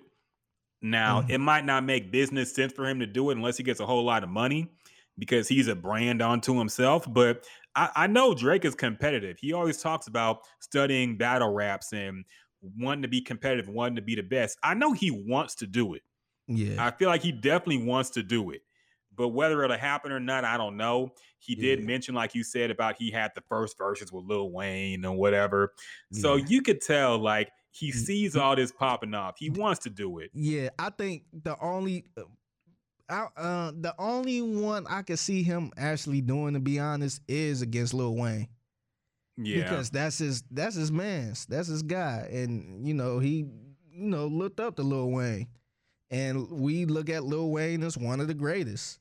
So I, I don't see him doing it with another um I don't see him doing it with like a Jay-Z or something like that I see it being the cash money thing somewhat like a uh Raekwon and um Ghostface versus yeah. and they pretty much do a, a you know kind of make it more of a concert I can see I can see him doing something like that Yeah, I see it happening, man. It, it could, but uh, I don't know. I, I do think this renewed this this did renew the feeling in the verses, man. Because like I said, I thought it was gonna fall off after a while, but the last two have been pretty good, man. Yeah. Um, one thing I didn't like was the time limit on this one, and another, th- another thing that was strange about it, like Cameron was playing timekeeper. Mm. He kept on talking about we only got two songs left. Oh, we got to go soon. Like, why is Cameron the one saying this shit? It seemed like he wanted to get out of there. Maybe he knew he was getting smoked because it seemed like he was playing timekeeper. He kept reminding them they ain't got much time left. And I'm like, man, we saw He these verses go. like this, like Yeah. stop the song type shit. We saw verses go, and maybe it was just because it was at the garden and they had a specific time they had to be out by. But we saw verses go for like four hours before, man. Like yeah. we we've seen it go all into the night. So for Mhm. them to put a time limit on this, maybe they got out late and maybe that was part of the problem. But the time limit was weird, man. They they Yeah. could have went another 30, 45 minutes. And I would have been invested in it. yeah, But um, yeah, maybe they shouldn't have actually because it was nah, already it sad as a. Dipset fan. It- it's like that UFC fighter, man. He- getting his ass whooped. Just stay down, man. Like, no, Yeah. don't try to get up and no, just stay down, man. It's over. There's no way Yeah. you winning this. Yeah, they got cooked. Yeah. But um, ho- hopefully this renews interest and we see some other big matchups come soon, man. Because you know I think we are starting to run like until unless we get bigger names, like it's gonna start falling off now because pretty Yeah. much everybody has done one that's been relevant at one point and Yeah. isn't so much now. So we need some people who are relevant now to start doing the verses, maybe. So Yeah, and I think this format works pretty good too because um, even with the Gucci Mane and Jeezy one, a lot of people like that one, but it was still a little weird because you Mhm. know they actually wasn't cool. and uh, at least with Dipset and, and and the Locks, they had some type of relationship at some point Yeah. where they could be on the stage together. Now it might have been a little weird at times, but they did have songs uh, uh, with each other at some point, and so it was some type of relationship. I don't see I don't see something like this going on with like a Nicki and Kim, because Kim she meant Kim mentioned how she want Nicki. Mhm. And remember, before it was uh, rumors that uh, a Kim and uh, Foxy versus was happening. Mhm. But now that uh, I seen Lil Kim say, "Hey, she want the queen," she want, or I don't know, if she called her the queen, but she said she want one person, and that's Nicki. So clearly, Kim did not want um, Foxy at all. She want to go against Nicki. Now, Yeah. I, I, uh, I just don't see this type of setting working with them two. If if Nicki would even do it, I don't even think she would do it, but I don't see that type of setting working with um, these two because they didn't really have that relationship, and it could be super awkward. Uh, yeah, yeah, I agree. They they would probably fare better in the old format where it was Exactly. people doing it from their house. probably in the Gucci But yeah. Mane Jeezy format. Yeah, it would be kind of awkward. Kind of like I heard the Monica and Brandy one was kind of awkward too. You know, Yeah. it, it might be kind of awkward. So yeah, yeah, yeah. I I don't know if it will work. Yeah, I don't know if it'll it, work it like got to that. be like these type of concert things. It got it got to be. They got to have some type of connection because even I, I go back to the early Verzuz, the uh, Lil Jon and T Pain. I Mhm. felt like if they did that Verzuz today, that would be a good concert, man. They should honestly, man. Yeah, they. I think they should redo that one because that Verzuz was good. That was the Instagram Verzuz. that wasn't even the um, well polished Verzuz. And um, yeah, if they do that today, th- that would be a good concert because they both was make they were making music around the same time, and it was you know it was pretty much similar. So um, you know them being on stage together like that would be dope. But uh, if it's somebody like I said, a, a and Kim, it it will be a little awkward, and it won't be that same energy. I agree. I agree. But we'll see what the next matchup is. We await with the bated breath, of course, and we will see. But yeah, this one was a good one. I mean, it wasn't good if you're a Dipset fan, but it was good if you Mm-hmm. Like the LOX. So Yeah, uh yeah a good atmosphere and yeah sad to see the dipset movement in like that but i mean i guess it had to at some point so yeah. It's it is what it is it's funny because uh, this, like you said earlier, this is the first Verzuz where it was a clear number one winner. unanimous decision Yeah. Usually, yes usually it's the oh New York won this one, yeah or this is uh, hip hop won this one. It's like nah, the LOX got this one. yeah it was No, no, they took it. question. Yeah. They they came to fight and they won man so Mhm. yeah shout out to the LOX yeah i want to see a LOX show now man i can't i can't lie i got hype i'm not even a Yeah. New- york guy like that really but i got hype over the LOX song so i do want to see a LOX show one day but Mhm. we'll see, man, and we'll see what the future of Verzuz holds. So yeah. All right, other topics because other things did happen this week. Um something that kind of took the sales out of um Nas's new album is Kanye, who I guess has been locked up in Mercedes-Benz Stadium in Atlanta. He has a uh, room that looks like a prison cell in the stadium, and he's locked himself up there to record his Donda album, um, which I guess is was still uh, hundred percent incomplete when he previewed it uh, a couple weeks ago. Mm. So um, yeah, it seems like he's still recording the album. He's he's posting a live stream, or at least he was at one point. I don't know if he's still doing it on Apple Music of him, uh, and I guess he like he's sleeping sometimes. Sometimes he's recording. He's bringing people in. Uh, the feature list for this album has gotten crazy now. The Yeah. features now include Pusha T, Don Toliver, Kid Cudi, Fivio Foreign, uh, Donda. I guess he five EO. My bad. Five EO Foreign. I guess his mother is gonna be on it. Jay Ruga, Lil Yachty, Playboi Carti, Travis Scott, Baby Keem, Young Thug, Vory, KayCyy, Roddy Ricch, Lil Durk, 070 Shake, Westside Gunn, Conway the Machine, Jay Electronica, Sheek Louch, Jadakiss, Styles P, Larry Hoover Jr., Pop Smoke, Francis and the Lights, Jay Z, we heard that song already. Sunday Service Choir, The Weeknd, and Lil Baby. Now I wonder, did he get the LOX on here after the Verzuz? I think he did. Yeah, I think I think it was after. I think he flew him out um because they were taking pictures in that little cell he was at a few days ago. So yeah, I think it was after he flew him out there and they were recording and doing stuff together. Yeah, the stock the stock of the LOX went up It did, man. a whole lot. this did. They the, fla- they the flavor of the month right now, man. Oh, definitely. And- And, and I'm happy for them, Me man. too. I'm glad they getting their recognition, man, because I always thought they were one or t- the, the second best group, first or second best group ever, as far as uh, like New York rappers. But um, yeah, I'm I'm glad they getting the recognition, man. Because did they Me ever too. have a? Uh, they they ain't never do nothing with Kanye like that, did they? I don't No, think not no. not on this level. So that's that's real good, man. See, the Verzuz is helping niggas It out, is. man. It, it's good, man. I I know I know. Um, they te- um Tim and Swizz technically don't own it own it now, Mhm. but I think it's I think it's I'm I'm glad they did what they did with it because it's actually working out even better. It is definitely, man. Um, so yeah, I'm happy for them. I'm happy they're getting their their their flowers while they can still smell them.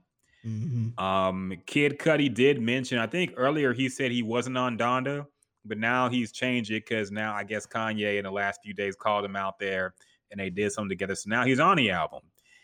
And he played, he had another listening session, which I guess now more of the album has been completed.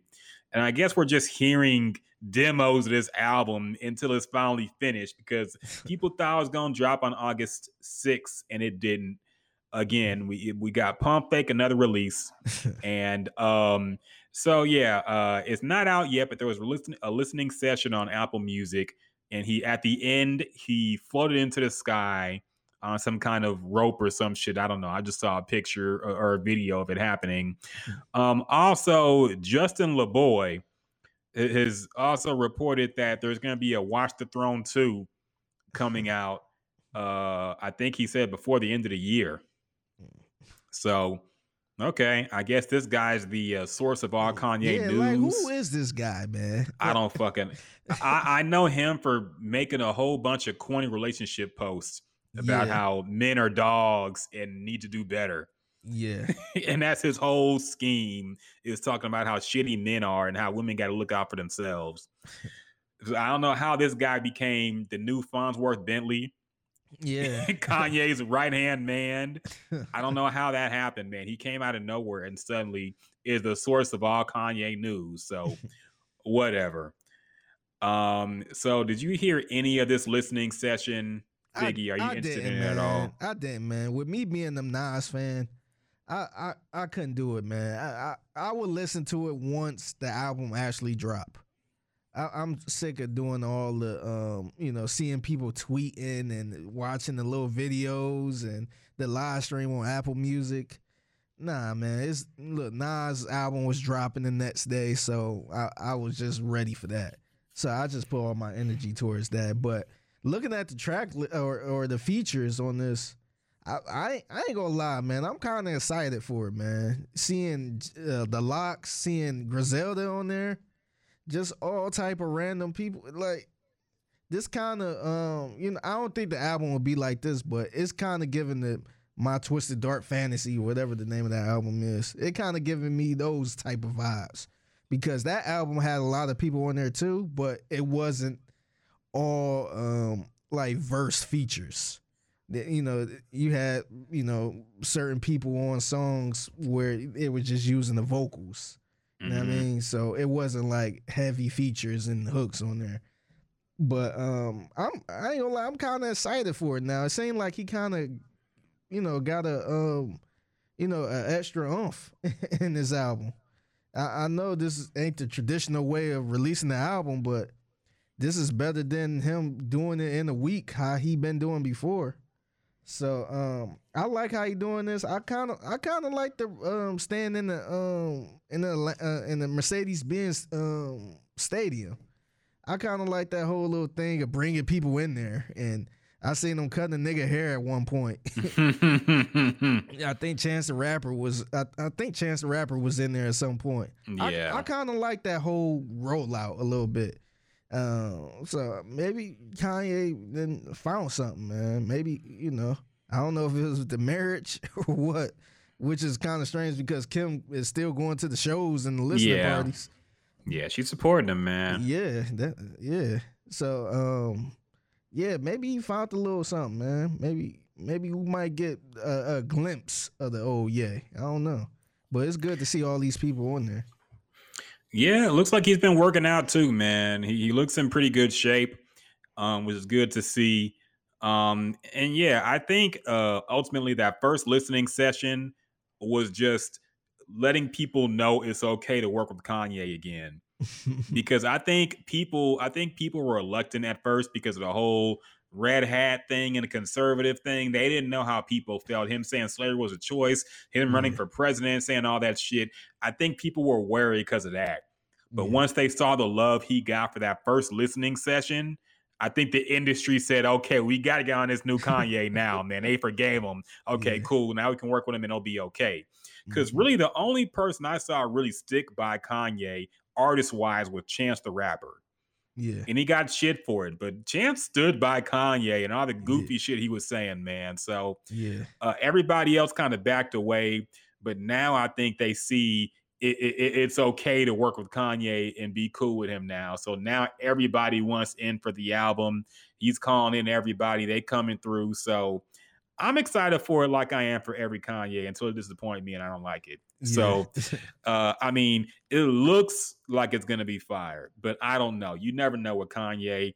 Um, I'm not gonna listen until the album's finished. I don't care Yeah. about these listening, and, and- that's one thing that's getting kind of old. I hope this is not a weekly thing now, where he previews more and more and more of the album that's unfinished, and, and he just releases it one day. Like the if he does another listening session, it has to be the finished album yeah, he can't keep doing this playing unfinished music thing, man.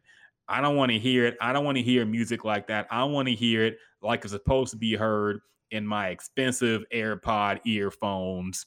And I want to get the quality of the music, man. I want to hear it like it's supposed to be heard. I don't want to hear it in the fucking stadium. yeah. So Do Do you think um what he's doing right now? Do you think that could eventually be a trend in music? Uh, the way he's doing this because I haven't really seen anybody do this. I know it's Yeah. Kanye, but um, I kind of like how he's doing this. It, it seems like it's something different. He's he, he's pretty much um packing the stadium out and just playing unfinished music. And then uh, I'm not sure if he's taking the feedback from it or you know he's going back and changing something. But it seemed like this is a whole rollout of just you know, hey, you know, come to the stadium and I play this mu- uh, play this unfinished music that I got, and then eventually drop the album. Do you think can you see this being a, a, a- a some type of trend? um no. not not, not to the level of the uh, yeah, the stadium, part. Yeah, I but just you. yeah, but uh, because this is pretty much a concert. It's it's Mhm. kind of like a concert. So, do you see other um, artists packing out maybe like a, a little house of blues or some type of smaller venue doing doing stuff like this? Like a or maybe a Drake or something. I don't think Drake would do that, but No, no. Yeah, but- Drake is a perfectionist. He's not gonna put out Yeah. music until it's 100 percent done. yeah, yeah. Uh, but do you see artists doing like this? Maybe having a listening party like this? uh, and and doing the whole tickets thing because usually ticket uh, listening parties are exclusive. They Mhm. might be in the studio or something like that, or some small party where you know they're not you know really making anything from it. But he- with Kanye, he's actually selling tickets for this shit.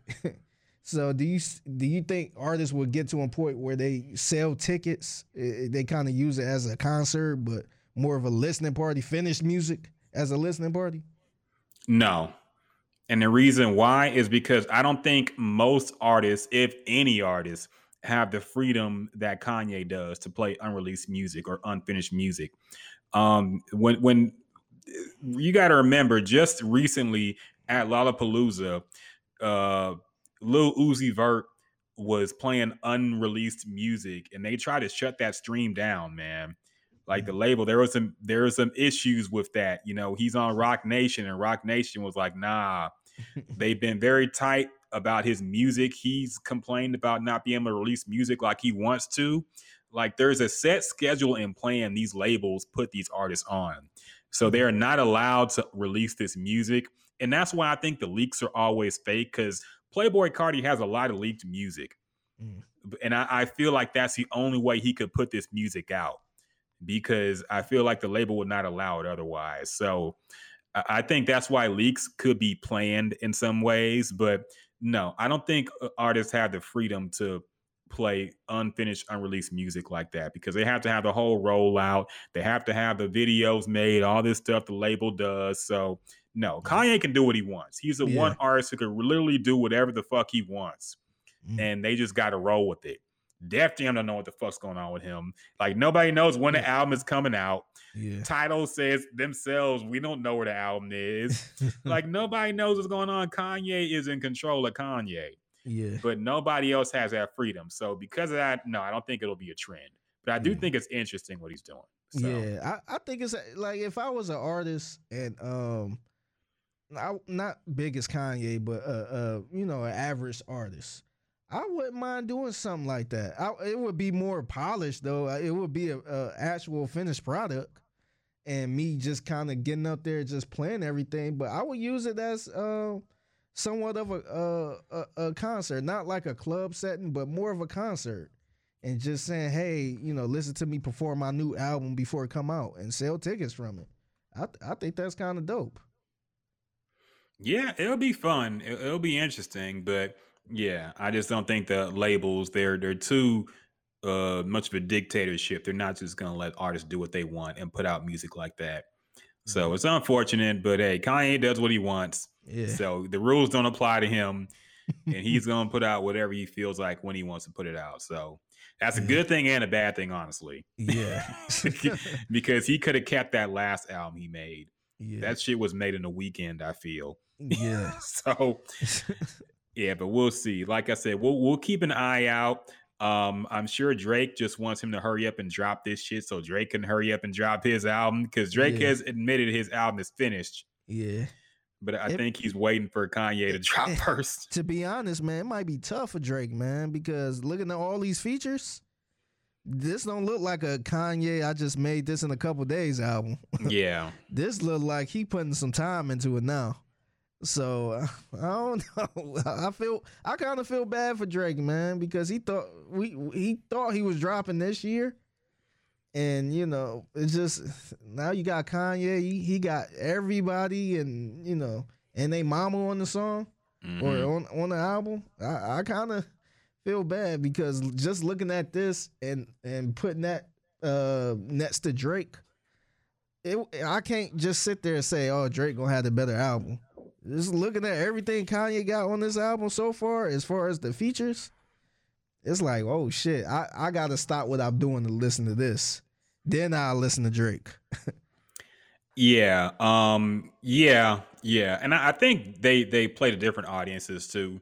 Yeah, so I- I, I, don't think Drake is.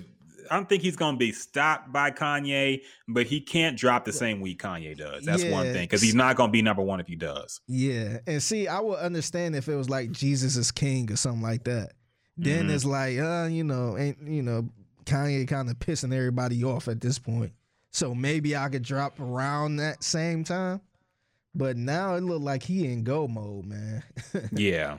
So I, I mean, um, we've know. said this before, so I don't know. Like I said, I'm waiting for the album, man, because Yeah.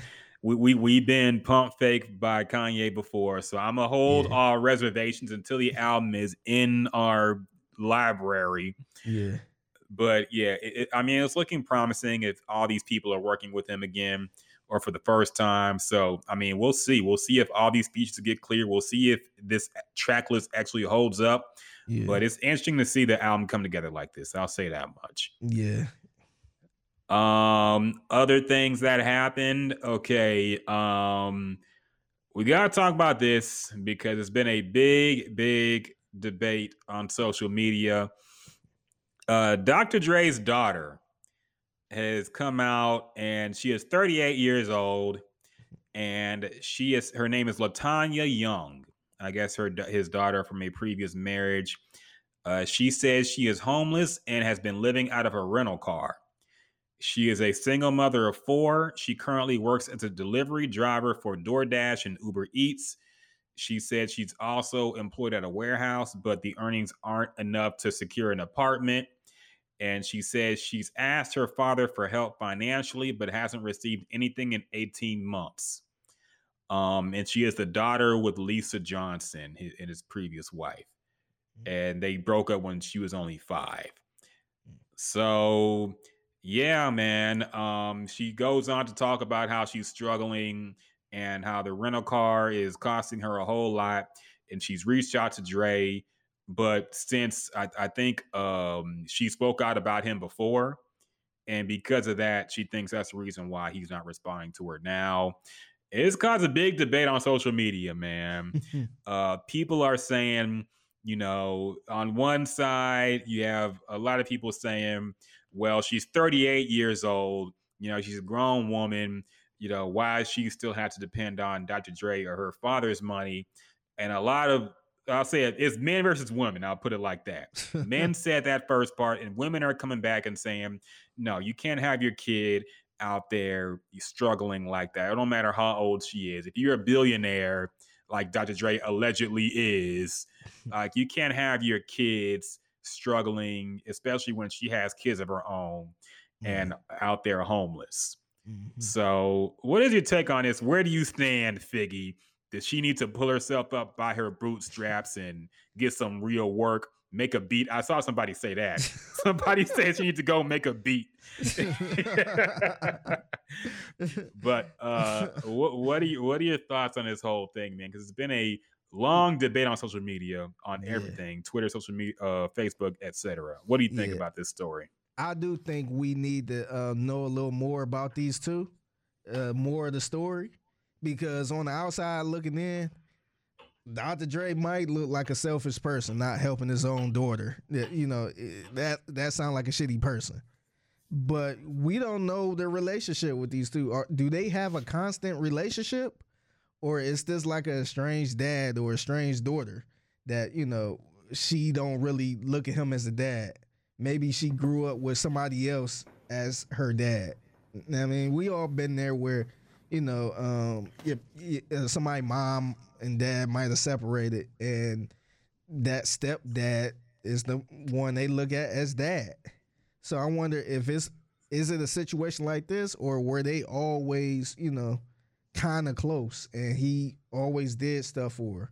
So I think I think we need to get to the bottom of that first before we say, hey, he need to do this or or nah, she got this. If if it was a situation where he was in her life a lot and he kind of just left her ass out, I will probably say, damn man, he needed that's your daughter. you you should do something.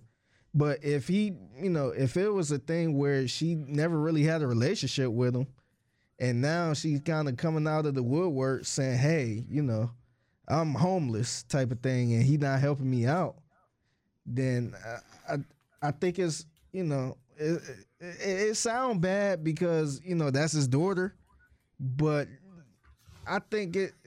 I think the relationship of the person, I think that makes more sense to actually, you know, do something for that person because we all got family that are blood related, but you know, we kind of don't look at them that way. We won't, you know, we probably do more for a friend before we do for that estranged family member. So I'm wondering if it's a situation like this. So if it if it is, then I, you know, it is what it is. You have, you know, you had a bunch of times to kind of, you know, create that relationship. Maybe she did, maybe she didn't. I don't know, but it, it, it- she's what thirty? You said thirty eight. Yes. She, she had a bunch of time to try to connect that relationship and maybe build a father daughter thing. I'm not sure, but if it's um if it's a thing where she did have that at some point and he just being an asshole or something like that, then yeah, I would probably look the other way. But I, I know I'm on the fence right now, but it to me it seemed like this is more of the um just a estranged daughter that's kind of hitting the headlines because she's Dr. Dre daughter and she's homeless. That this what it seemed like to me because I think if if he actually had a relationship with his daughter, I think she wouldn't be out there like that. Be, uh, we see, we kind of seen it with um, Easy E uh, kids because I think one of Easy E kids was um, I, I don't want to say she was homeless, but she was kind of broke. It, it was something going on, and I guess she never really had a real relationship with uh, her dad. So um, I think all of that can come into play, but I think um, yeah, I think this is just a. Uh, the same old strange kid, you know, coming out of nowhere because he probably, I think he got a lot of kids. So Yeah, I think he has four. okay. I think no, he had more than that. Maybe I don't know. I need to Okay. see. That was Yeah, she has four kids. I think. Oh, yeah. okay, that's that's that's that's enough. So he Mhm. probably, um, yeah, he probably didn't really have a real relationship with his daughter. So um, I, I wouldn't say that you know he need to you know she shouldn't she he he need to do something because at that point you a billionaire you got all type of people coming out of nowhere you know looking for help. So um, I don't know. I, I just me personally, I just think as a grown ass woman, you have to step up and do something, man. Because it it, it should be you shouldn't be 38 with kids and you know living out your car unless unless you doing something wrong. I don't know. Maybe I'm being hard, but I think just as a grown woman, a grown adult, you you know, there's no way you can let something like that happen unless something crazy happened in your life where you know you ended up there and, if that was the case I, I i would feel like people would be more to to help out i guess but um yeah i i guess i kind of side with the fellas i guess fellas, i i think um yeah i, I think door like you we don't know the relationship so it yeah i i kind of side with the fellas on this i he, he don't have to do anything. Uh, Dr. Dre has seven kids, by the way. So Yeah. seven kids. I mean, even if you're a billionaire, that's still a lot of kids to take care of. But With different women too. yeah, yeah. So, yeah. Um, and he just had a big settlement with his previous wife where he has to pay her what 300k a month, some shit like that, or something yeah. wild. So About 1.3 mil a year. yeah. So, um, I mean, I, I have, I, I basically agree what you said at first about how we need more information.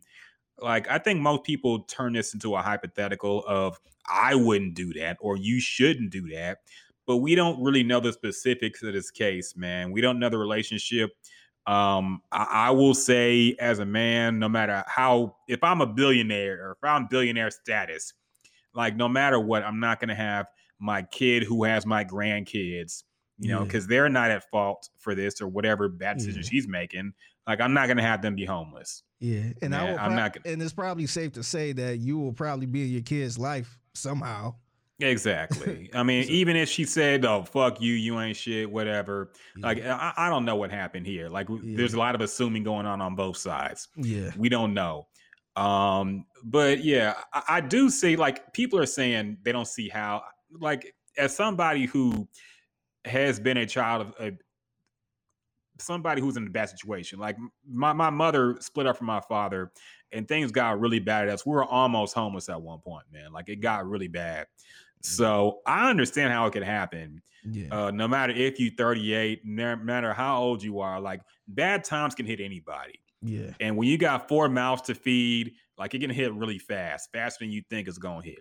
Yeah. So even if you're working, like you, you could still end up on the street damn near, um, you know, taking care of four kids. So I sympathize there, you know, if what she says is true.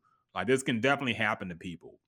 Um, but like I said, I think there's a lot being unsaid. We're only getting her side of the story, and Dre don't talk to the media at all. So we're never gonna hear his side of the story Yeah.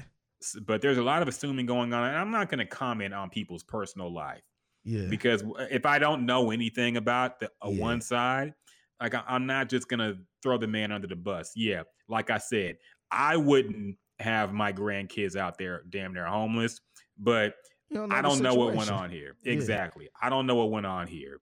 Yeah, Maybe things got really bad.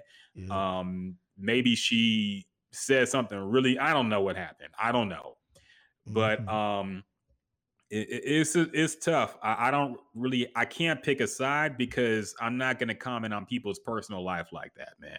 If I don't know anything, like I, I like I get why people are upset. I guess because they're triggered by something that happened. I know what it's like to uh, go through a hard time and have nobody help you out. You know, like my mom went through that too. We called up relatives, family members. The only one who took us in was our grandmother, man, or my grandmother, her mother. She's the only one. We called everybody, man. Nobody helped out, and we weren't the outcasts either, man. Like we Yeah. weren't bad people. We weren't saying fuck you to everybody and like no. And I know what that's like, so I can Yeah. sympathize, man. Definitely yeah, but we I don't know the details of this, so it's hard for me to comment. It's hard for me to really pick a side or say anything. So yeah, and then anybody who does is kind of goofy. yeah, and then it's like um, you don't know what she, you know, she could be a drug addict. I- Yeah, you know, I'm not giving, uh, you know, I I, I don't want to say that because you know, giving them the benefit of the doubt, but you know, you don't know what's going on. I done had family members who ended up homeless, but it was nothing we could really do about it because you know, if you look on the outside in, it's like, damn, he could stay with you. Like, why you got him him out here in the street like this? But it's like that, like this person is on drugs and he Yeah. won't get better. He's mentally ill. He won't. You know, we tried this before, and it's not working. So you know, like you really got to know the situation. Just, Yeah. just uh, hey, you know, uh, Dr. Dre's daughter, who's 38 with four kids, is homeless. While you know he's a billionaire, he need to do something. Sometimes, like even though you know a couple, a couple stacks will probably help her out Mm-hmm. you still don't really know the situation, man. It- Yeah. it's still tough, even for a billionaire.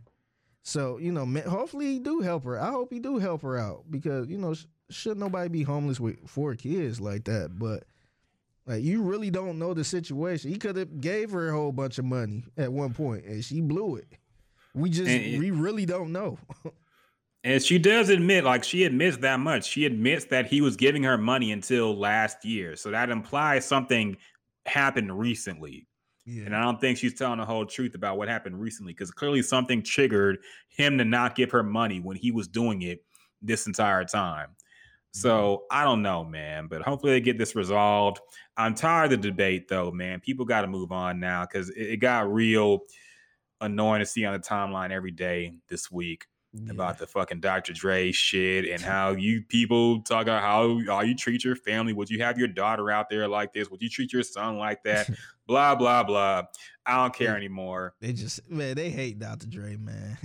They really do, man. yeah, I ain't see nobody they- bring up Kelly Clarkson paying I know, right? 1.3 million a year for her spouse or husband, and that was the exact Nah. same shit as Dr. Dre. Dr. Dre got to come out of hiding, man. He has to make himself likable again because he's getting slandered and thrown and killed in the media, man. He got to make Chronic 2 or Chronic 3, Yeah. whatever the fuck he got to do, man. Because, yeah, he, his, his reputation is taking a hit on social media. Is is he on this Donda album? He no. Oh, yeah, he don't took a that he there was a picture so from sick- like Jesus is King. I'm so sick of these same pictures, man. Yes.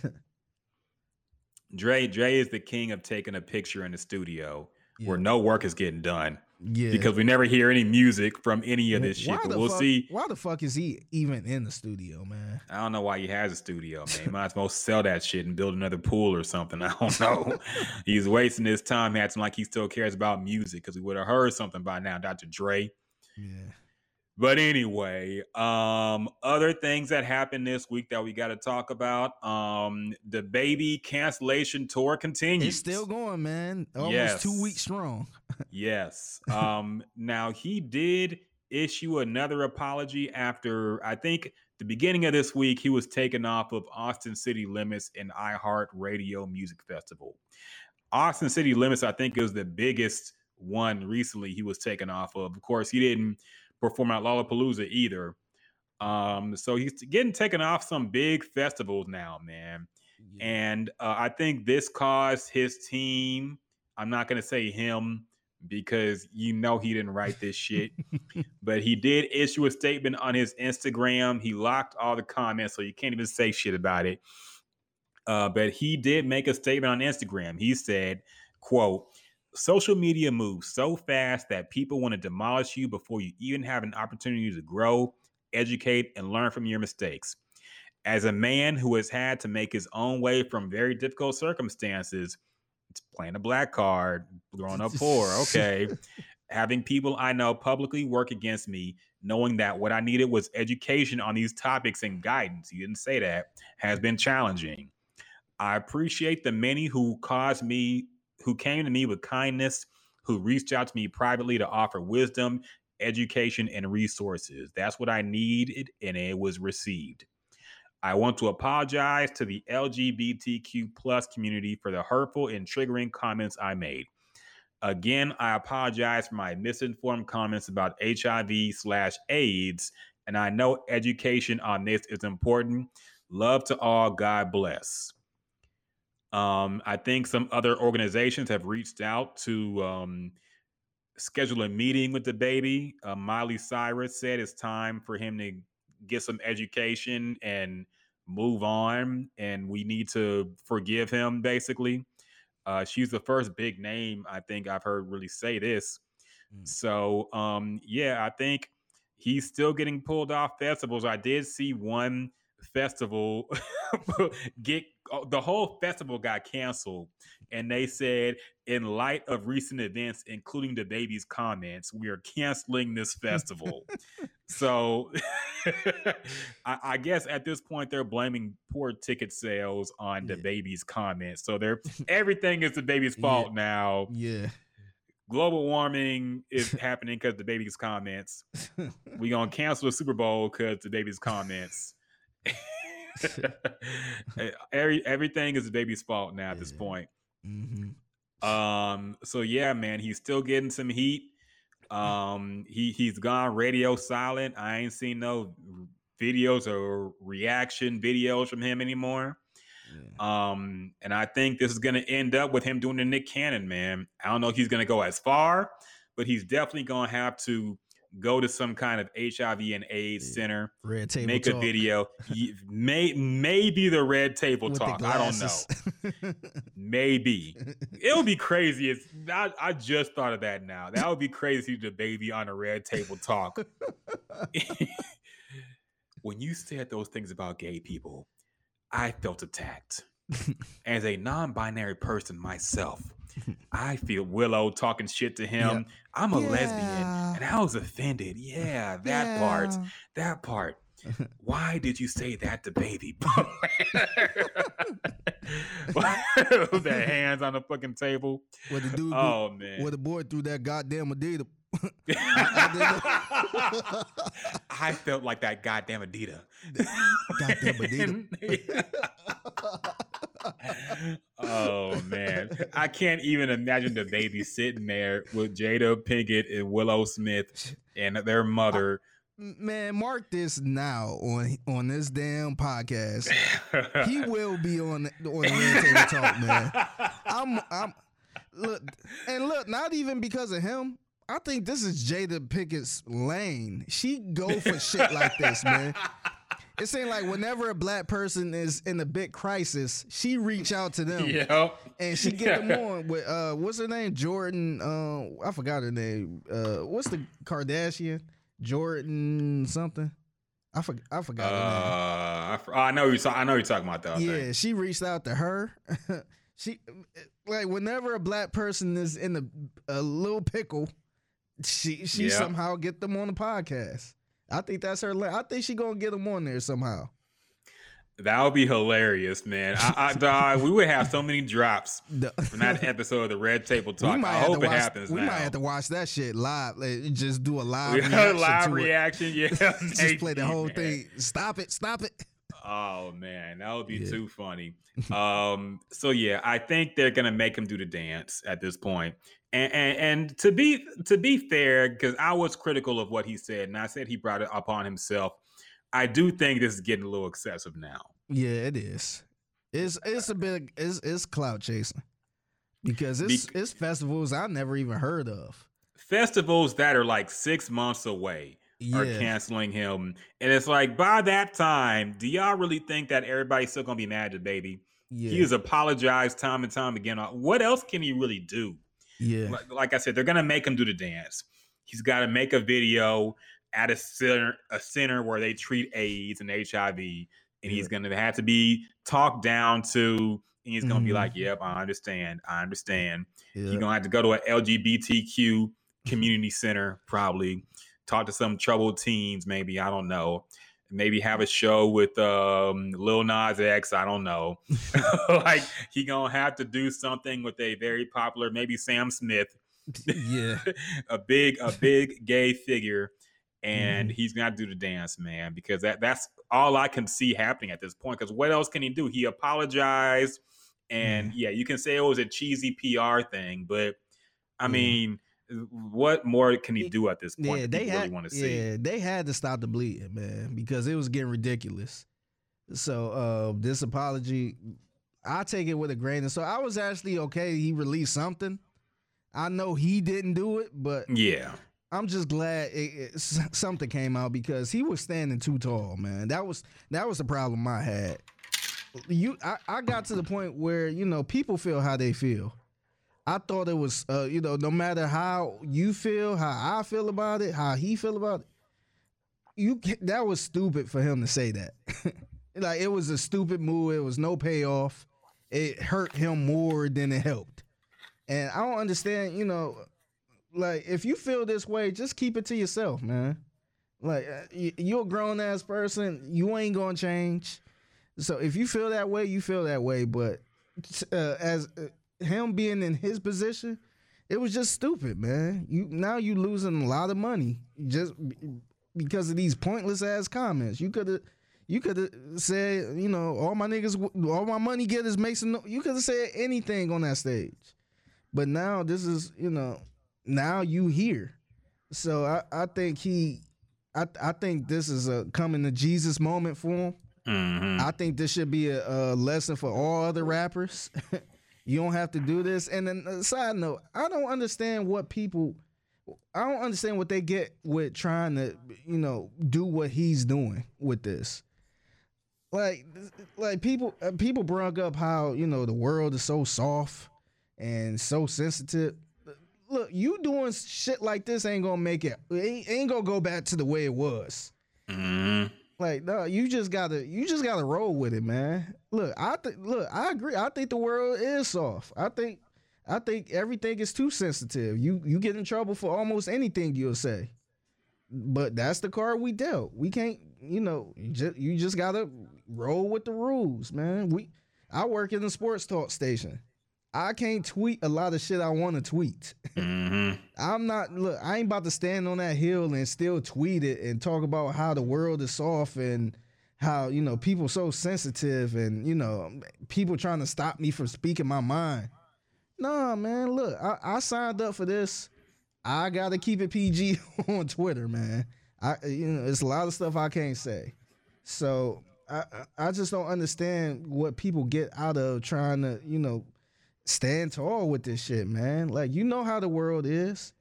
Don't say it, man. And and and, you know, not I ain't trying to bring white people into this, but like it's a lot of white people know they're getting in trouble for what they, you know, what they say with rap music, whatever. They choosing not to say some of this shit because like what's the payoff for it? like you'll get more trouble like imagine a white person saying, "Hey, we should be able to say the N word," like they say it in rap songs. Imagine a white person standing tall trying to, you know, say why why they should be able to rap the lyrics in a rap song saying the N word. It's no payoff for it. You might as well just work around it. and I think people, you know, the LGBTQ is here, man. This the way of the world. You know, it, it- you know, it ain't about to go back to the '90s. So I don't understand why people just sit there on that high horse or stand there on that hill trying to say how how soft the world is. It's it's not going back to where what it was. It's probably gonna get worse. So you just gotta you you just gotta go with how it is, man. Like you can't. I, I hope other rappers look at this and say, "Hey, you know, I ain't trying to do that." I, I just don't get you, you. And you still had certain rappers coming out saying, "Yeah, man, see, look, they trying to take him out." No, he, t- DaBaby took himself out because he mm-hmm. didn't have to say this. They didn't. They didn't make him perform at a certain concert or make him make statements about something.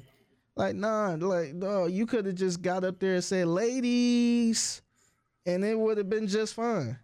So I, I I hope rappers and entertainers and people in general just take notes from this and say, hey, like if I feel a way about a certain group or certain people, just keep it to yourself. You ain't got to go on state. You don't got to go on that summer summer jam screen and and uh, say what you got to say. Just just perform, go home, and keep your comments to yourself. Yeah, man, and it's become an ego and pride thing at this point because a lot of people are saying, "Well, the LGBTQ is bullying us," and we don't, you know. Now, now it's a, a thing of we got to double down because we feel weak because they- they're canceling the shows. And and here's the thing, because people keep, I hear a few things about the whole festivals getting canceled thing, and number one, uh, the festivals themselves aren't here's the thing it start it was a domino effect once he got pulled off the first few. Because once that happened now it becomes okay if you're a festival or a venue and you still have DaBaby on your list that means you damn near condone what he said Yeah, and they know how that looks so now once a few did it everybody has to do it because Mhm. now they all have to prove hey we don't stand for this yeah, now, somebody was going to have to take the bullet and stand tall and say, hey, he made his apology and we understand it, so we'll keep him on the lineup. But nobody wants to take that risk. It's Yeah. not worth it for these are businesses. They Mhm. go off of PR and and ticket sales and all that. They don't want to risk the bad publicity of having somebody like DaBaby who really honestly ain't worth it. Yeah, He he ain't worth it like that. So they Yeah. look at cost versus, you know, uh what what it would cost versus what they would lose from having DaBaby on, and they decide it's not worth it. It's Mhm. not like they all came together and suddenly have a conscience and say, you know, I stand with with the LGBTQ no matter what. They're like, look, we're trying to make money and stay out of bad press. And to be honest, the show gonna go on. Yes. I think one of the shows they they just replaced them with Young Thug. Yeah. They ain't blink twice, and I ain't think twice. It's not like replacing Drake. Like it, he Yeah. wasn't like the big headline of the of the whole festival where it's like, damn, we was only going there to see Jay Z or Beyonce, and now they not even there, so I'm out. I don't think people backing out their tickets because of little baby. No. And there was uh two things had to happen for DaBaby to make it through this um, okay. Number one, either a festival had to stay in tall and say, "Hey, we're keeping him on," or the artist had to threaten to boycott a festival or show unless DaBaby stayed on. And of course, they're not going to throw themselves in the fire for this nigga. So yeah, he's fucked at this point. Um, another thing I keep hearing, and we got to nip this conversation in the bud because it goes places that people really don't want to talk about. I keep hearing, oh, so the festivals are good with uh, Oh, black death and genocide and killing niggas and selling drugs, but you say one thing about gay people and they cancel you. Here's the thing, and people know this, but I got to spell it out, I guess, because people just act like they don't have common sense black people fought for for peop for rappers to be able to shit on niggas like they do in their songs. yeah. Okay, because when people say, "Oh, if festivals are fine with it," like I said, number one, the LGBTQ community has made it clear they don't tolerate this kind of, Mhm. and they long had that stance. yeah. They were protesting Eminem at every show once he dropped his second album, which had a lot of anti-gay Yeah. stuff in it and comments and lyrics in it. Dog, they protested him hard. yeah. They let him know, no, we, y'all got to cancel him. They tried to cancel him before canceling was a thing. yeah. It didn't work because he was too big and he was white, so it didn't work out. But here's the thing: like they they let it be known they don't tolerate that shit. Whereas you know the content of what is now in most black uh rap music, especially the mainstream stuff, You know, it was controversial in the late 80s and early 90s. They had congressional hearings about it. Community le- leaders stepped up and they said, no, this is not good for the kids or the community, and we need to nip this in the bud now. And the black community fought against that. Yeah. They said, no, it's freedom of speech. Let them, because they talking about what's really happening in the hood.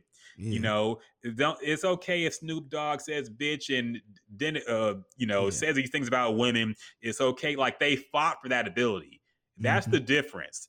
LGBTQ never said it's okay for y'all to shit on gay people. Yeah. Black people came out and said it's okay for y'all to shit on black people. And in- in fact, that's what we want to hear. So don't censor it Mm-hmm. and, and to, if you really want to go there that that's the question that has to be asked you know Yeah. if you ask why is the uh, our festivals canceling him for his gay comments well the question will end up being why don't the black community say anything about you know street violent music? Fucking i'll kill a nigga shoot a nigga uh, i really hate niggas i'm a nazi shit like that. Bitches ain't shit bitches suck dick and leave what all this stuff that is denigrating to our women denigrating to the culture a- and, promotes violence you know we decide that's okay and that's the problem. If people stood against that and let it know it wasn't okay maybe there would be some festivals saying no we can't have that music but now we know that's what niggas turn up to by and large it gets to pa- it gets a pass and it's okay Yeah. and they actually promote that stuff. So this requires looking inward, and people don't want to do that. Yeah. They just want to want to want to want to argue on the internet. So Yeah, and and you hit it right on the nose right there. That's the stuff you hear on the radio. That- yes, that's the stuff they make. That's the stuff women dance to, men, you know, bump. So I, I just I just don't like that argument at all. That counterpoint of oh well they don't mind that. No, we make that. We can- Yes. we look man. I know we don't control a lot, but we can control what people like. Mhm. I, I always say that with artists. When if um if if artists if if we the uh the people start listening to more positive music and we start bragging about more positive mu- music, I think artists will probably move towards making positive music. like uh, it's a reason why Future and you know people like that make the same type of music yeah, because that's what women like to dance to and twerk to or whatever. And so a lot of people, you know, fall in line and start making music that we want to hear. I think if we want to hear positive music, we don't want to hear about shooting and killing and drugs and music, um, bitches and you know cuss words. I think rappers will go down that road. They they won't do that because they at the end of the day they trying to they trying to get their music played. They want people to like them and they want to make money. so I don't think it's the festival fault at all. I just yeah, it, it's it's it's us. it's us. We like to Yes. hear, we like to hear that ratchet shit. Like I said, if if we wanted to hear more positive music, if we complain about Future making this type of uh, nasty music or whoever, I think they had no choice but to switch it up because we see it all the time. So yeah, I, I ain't like that argument either. I think that's more internal in us. So uh, they could use other arguments. You could say, you know, these festivals are clout chasing. I would Mhm. I would give you that. Um, some of them, I feel like some of them are by making the big announcement that DaBaby is not on here now. yeah, I give you that, but I, I'm not buying the whole um, hey festival. They don't care if you do this. Nah, I don't they, care. You talk about killing niggas. Yeah, Nah. okay. because what they do, they cater to the people. Mhm. So the people know, um, they know the people like DaBaby. So they put they put on people that they know people would probably want to go see. So I, I guarantee if it was um, name any gospel artists, if everybody was talking about this gospel artist, guess what? They gonna try to get them on the festival. They they trying to cater to the people. But we like to hear some of the violence and you know shit like that. It, it suck, but that's that's how it is. So I, I just don't I don't I agree with you. I don't like that argument. It is. And like I said, we're all to blame. You know, I like that music too. I admit Mhm. it. But I'm not out here complaining about why why don't you know I'm not complaining about why they don't shut down that type of music at festivals like because I know the reason why. I know we accept that and we I know we welcome that and we enjoy that. Yeah. and if you want to have a discussion on why we enjoy that and maybe why we shouldn't that's a whole nother debate Yeah. and that's something that could t- needs to take place internally but we don't want to have that that's the thing we don't want to ha- be held accountable for what we've allowed now in our culture Mhm. um and i definitely have some thoughts about that man i definitely hear the music that niggas make now and i'm like dog it's and you see the violence that comes after it it's like man it, it, it- it's really gone gone sideways but we can't bring that up because you know you corny yeah. if you have a problem with that shit. You know, that shit's cool. So I don't know, man. Eh, That's a whole nother debate that people really don't want to have. They don't want to have that kind of introspection. They just want to point fingers and say, hey, why is this okay when this is not okay? yeah. And you know why it's okay. And Yeah. y'all know the answers to this. So don't Yeah. act dense. Y'all know exactly why. Yeah, and to be honest, if if we, I, I say we as a, the people or hip hop fans, if uh, early on we put a stop to all that um, type of music and said, "Nah, we not supporting this." I, ain't talking about the politicians and the stuff like that. White America, I'm talking about black people in the hood. If we went up to NWA and said, "Nah, we not buying that," like, nah, that's disrespectful to us. We don't want to talk about killing another black man and all this other stuff. I guarantee you, they probably wouldn't last long, or they'll Mhm. probably change their their style, and um and it'll be more people being more positive. You won't get the gangster rap how it was. You would, you know, it. So if if somebody did do gangster gangster rap, they'll stick out like a sore thumb, and they probably won't last as long, and it, you know, it won't even be allowed. It will be somewhat like the LGBTQ of hey, this is no nonsense. Like we ain't allow this at all. So it's it's not like tricky. Uh, I, I brought up the N word earlier. I Mhm. think that's kind of a, a, a can of worms now. Oh, yeah. because now you got people that oh Tekashi says no, he not black, but he get to say it, and how come nobody doing nothing about that? And it's it, it's just so much. We didn't really put a cap on it from the beginning. it was just super loose, and now you know it's all about these. Oh, this person doing it. Well, how come y'all ain't saying nothing about that? And y'all still use it. And you know, uh, our grandmother wouldn't allow it. It's just all type of just stuff. We uh, we I feel like us as black people, we dropped the ball. We should have been tight on it early on. And I, I wouldn't say me because you know Mhm. I was born in '88, so what can I do at that time? But I think early on, I think if we would have, just, we should have been tight like the you know. I hate to say it, I, I kind of want to beat this out, but we should be tight like the Jewish people, man. Ooh, gonna beep I'ma- it out. It'll be beep it all out. about the Benjamin. nah, nah, it's cool. Um, nah, hundred percent. Yeah, I think if we were tight like that, a no nonsense type of, you know, um, people, I think it wouldn't it wouldn't even get to this. Yeah, but that that battle's been lost, and it was lost decades ago. So it Mhm. is what it is now. Like I, I don't look back at this point because I think it's too late. And uh, but yeah, speaking of Tekashi Six Nine, I just heard Clubhouse audio of him, Wack One Hundred, and uh, Twenty One Savage, and Tekashi is calling them nigga this, nigga that, nigga saying nigga a billion times, and not one person called him on it once. So Yeah. I don't know how we got here, man, Yeah. but we're here and we ain't going back. It's only gonna get worse. So Yeah. it is what it is. um, other things that have happened this week. Um, Rihanna was declared a billionaire by Forbes. Okay. Okay. Shout out to Rihanna. Shout out to Rihanna. Um, there's a you know, she ain't doing no more damn music, man. She shouldn't. I think she is. She's making a new. I think she has an album that's gonna come out probably pretty soon.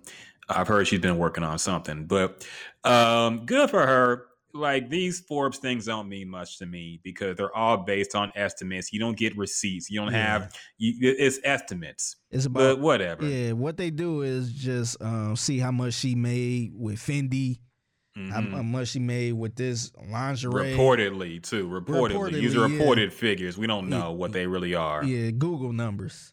So Mhm. they so they looking at all that on top of you know what she made in music, probably her whole career and all type of other stuff, and oh that added up to a billion. Yeah. Um, so, but most of that apparently came from her um, fashion stuff. They said she is now worth 1.7 billion, making her the wealthiest female musician in the world and second only to Oprah Winfrey as the richest female entertainer. But the bulk of her fortune, 1.4 billion, comes from the value of Fenty Beauty, of which Forbes can now confirm she owns 50%. Damn, I know she owned that much. Okay, that's cool. damn. So, all right, maybe it's close. Man, I don't think it's uh, a full 1.7 billion, but maybe it's close, man. I don't know. That's the that's a value hell of a her- lot, man. Yeah, no, that brand did blow up. So yeah, good for her. Shout out for her. Um, yeah. So whatever that entails to people, I know people get excited about shit like that. I'm like, okay, whatever. good for her though. Um, uh, also, Aaliyah has music coming out finally, reportedly on the 20th anniversary of her death. It's always crazy to remember that she died like a month before 9 11 because yeah, it feels like those events happen longer apart. Yeah, But literally, Aaliyah died the very next, a few weeks later, 9 11 happened. yeah. That's crazy. Damn. It really is, man. So, yes, um, this August, I think it's August 25th, will be the 20th anniversary of her death. And on that day, apparently her music will reach streaming services for the first time in 10 years. Mm. Um, the person who owns her masters or the rights to her music, Barry Hankerson, who is her uncle, apparently worked out a new distribution deal and now there will be physical releases of her music as well as music from Timbaland and Magoo, Tank, uh, Toni Braxton, and JoJo. Mm. So a whole lot is finally coming to social media to uh, streaming services. Um, her estate made a weird post, um, which I don't know if this means it's not they're trying to fight it coming out or what. But her estate did come out and say, um, now in this 20th year, this unscrupulous endeavor to release Aaliyah's music without any transparency or full accounting to the estate compels our hearts to express a word forgiveness. Um, and they basically said they'll continue to defend themselves and her legacy, and they want to preempt the attacks on their character from people who are emerging from the shadows to leech off Aaliyah's life work. Mm. So I don't know what this means. It seems like there's some debate over, and maybe they're trying to fight this. Maybe they're not getting what they feel they deserve out of this deal. I don't know. But um, there's a long piece on Billboard, billboard.com, about uh, Barry Hankerson and his journey, basically what he's been up to, the, the battle with getting Aaliyah's music out. I think he alleged that Aaliyah's mother didn't want her music out at all, which I didn't really understand. But Yeah. you know, when you lose a daughter, you know it's traumatic. So okay, um, but yeah, uh, how do you feel about reportedly? We'll see when if it actually happens. I think it's going to happen. I think it's pretty mm. much been confirmed. Yeah. But it just sounds like her family has an issue with it. But the statement was vague, so I'm still not really sure what to make of it. Mm. But are you excited that you'll finally have Aaliyah's music, the good albums? I think her first album had mm-hmm. been already up, but are you excited about Aaliyah's music as well as its other these other albums coming out finally on streaming services? Yeah, I'm excited, man. I think it. I think it should come. I don't know the reason why the mom didn't want the music out, but um, I think it should, man. Uh, we talk about it with you know DJ Screw keeping his legacy alive by you know playing screwed up music and stuff like that. I think this. I think this uh will help her legacy as well, man, because you know outside of the stuff she had with you know the known songs with Timbaland and stuff like that um, you couldn't really listen to a, Aaliyah album or play her music. So I think I think this is good that you know because she got some diehard fans, and we know about that because they came for Mhm. us when you and Oh Juelz- yeah, oh, yeah? I heard that. so yeah. Yeah. Uh, yeah, so I um I think it's good to you know give the fans something, man. They they've been riding and dying for a minute, so I think um I think it's dope that they finally releasing something. Now it's past time, man. I'm really surprised it took this long because usually, especially when an artist dies, you know, Prince. I was, I was really surprised how much material Prince got on social media, well, on streaming services. I keep saying social media for some reason. Fucking hmm. tired or something. I don't know. But I was really surprised how much after Prince died, like all his stuff hit. Yeah. And they're releasing a new album like every few months. yeah, they just released something a couple weeks ago. Yeah. They're putting all his stuff. They finally put all his music videos on YouTube. They put all his albums. I think his albums had just hit streaming right before he died. But they put everything. They're putting unreleased music. They're putting demos. They're putting a bunch of stuff of his. And I was really surprised because he was very protective of all his stuff Yeah, but Aaliyah, she passed, and you know it's been radio silenced. You got to go. You can't buy her albums currently. You got to look on SoundCloud or something. Find an Yeah. old school link. Maybe hit up LimeWire if that's still up, and get her damn albums because you can't find them yeah. um, anywhere else. Mhm. And finally, that's changing. So I don't know. I don't know how to feel about this. Like, you know, I kind of feel uh, certain ways about the Prince thing because on one hand, I'm happy to hear it. On the other hand, I'm not 100% sure if he wanted this stuff heard or Yeah, released like this. Yeah, uh, he didn't. it's safe Yeah. to say he didn't. Exactly. So I kind of feel that way, you know. Uh, uh, um, is Aaliyah's estate getting their fair share? You know, if if her parents don't want her music out, should we respect that? I don't know. I don't know, man. So I, I don't know how to feel. Like I'm not gonna lie, I'm gonna bump the hell out of one of the million because that's one of my favorite R&B albums of all time. Uh, the Timbaland and Magoo albums, those first two are crazy, man. I'm Mhm. finally happy those will be on streaming too. So I'm happy, but I'm, I I feel guilty for being this happy about it. I'll put it like that because I don't know the behind the scenes stuff. So Yeah. I don't know. Yeah, I, I mean, I'm glad for the fans, man, because um, you know, I I know the mom feel a certain type of way, but man, it's it's diehard fans out there, man, that love her, and you know, they don't want no disrespect, uh, you know, out of it, but they just love the music, man, and and she was a big influence on R and B at some point, even the way Yeah. some R and B artists dress. Mhm. So um, yeah, it'd be good to hear that stuff. Uh, the one thing I'm nervous about, I just, I don't want the sampling of her music, man. oh yeah, that's I, coming. I, I I know Chris Brown and Tory Lanez going to Mhm. redo one in They're a doing the million or something. Birdman hand rub. Yeah. Yeah, uh, Hitmaker going to redo one in a million or some shit. Mhm. But um, yeah, I think it's good for the fans to you know hear some Aaliyah, man. I think it's about I think it's about time because the I feel like the Aaliyah tra- I feel like they've been keeping the Aaliyah train alive, you know, with the tweets and you know whenever the R and B debates uh, come up, Mhm. but you know it's just not the music out there, man. so it, it'd be good to you know finally get that out there. Yeah, and it was, it's definitely gonna get sampled if those rights are up too, man. Because there was a controversy about uh, Normani released a song with Cardi B, and there was a controversy because people said the drum break sounds a whole lot like uh, uh, Aaliyah One in a Million, and it kind of does, but it wasn't a direct sample, so it's kind of in the Marvin Gaye uh, Yeah. territory. So I don't know, man. We'll see, but good, good to finally have her fans satisfied yeah. and and getting stuff out. And we'll wrap it up with one more thing, man. Um, you gotta tell me why all these celebrities are coming out about not bathing. That is right. Like, yeah, I don't know, man. it started off. It started off with uh, Mila Kunis and Ashton Kutcher. I guess they did some kind of interview, and they basically said they only bathe their kid when they had when they see dirt on them. Yeah, And that had people acting kind of like, "What? You don't bathe your kid regularly?"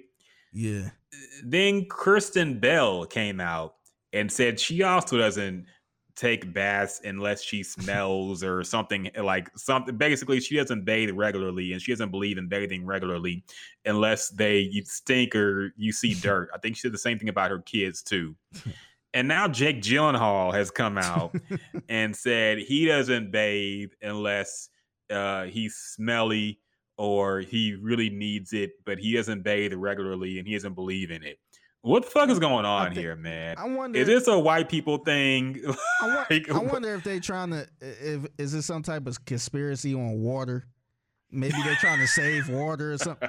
Maybe it's some type of company. Maybe it's a shortage on water or something, and they got these celebrities coming out of nowhere saying this to try to get people to take less baths or something. It's, it's strange, man. Especially the people that been coming out saying this shit. I, I think it's a weird Hollywood thing, man. I think you know how how they they only eat organic food and they do shit like this. I think that and there a lot of them are anti-vax too. They don't want to come out and say that, but a lot of them are anti-vax. Um I and not just COVID. I mean anti-vax everything. Everything, they don't take measles, they don't take hepatitis shots. Like they're anti-vax and they don't vax their kids. Yeah. I think it's a weird Hollywood thing. I think they have some kind of fear against processed soap or something, or maybe water has dangerous minerals in it that poison you. So I think it's a weird Hollywood thing where it's like, no, your skin will look better if you don't bathe every day.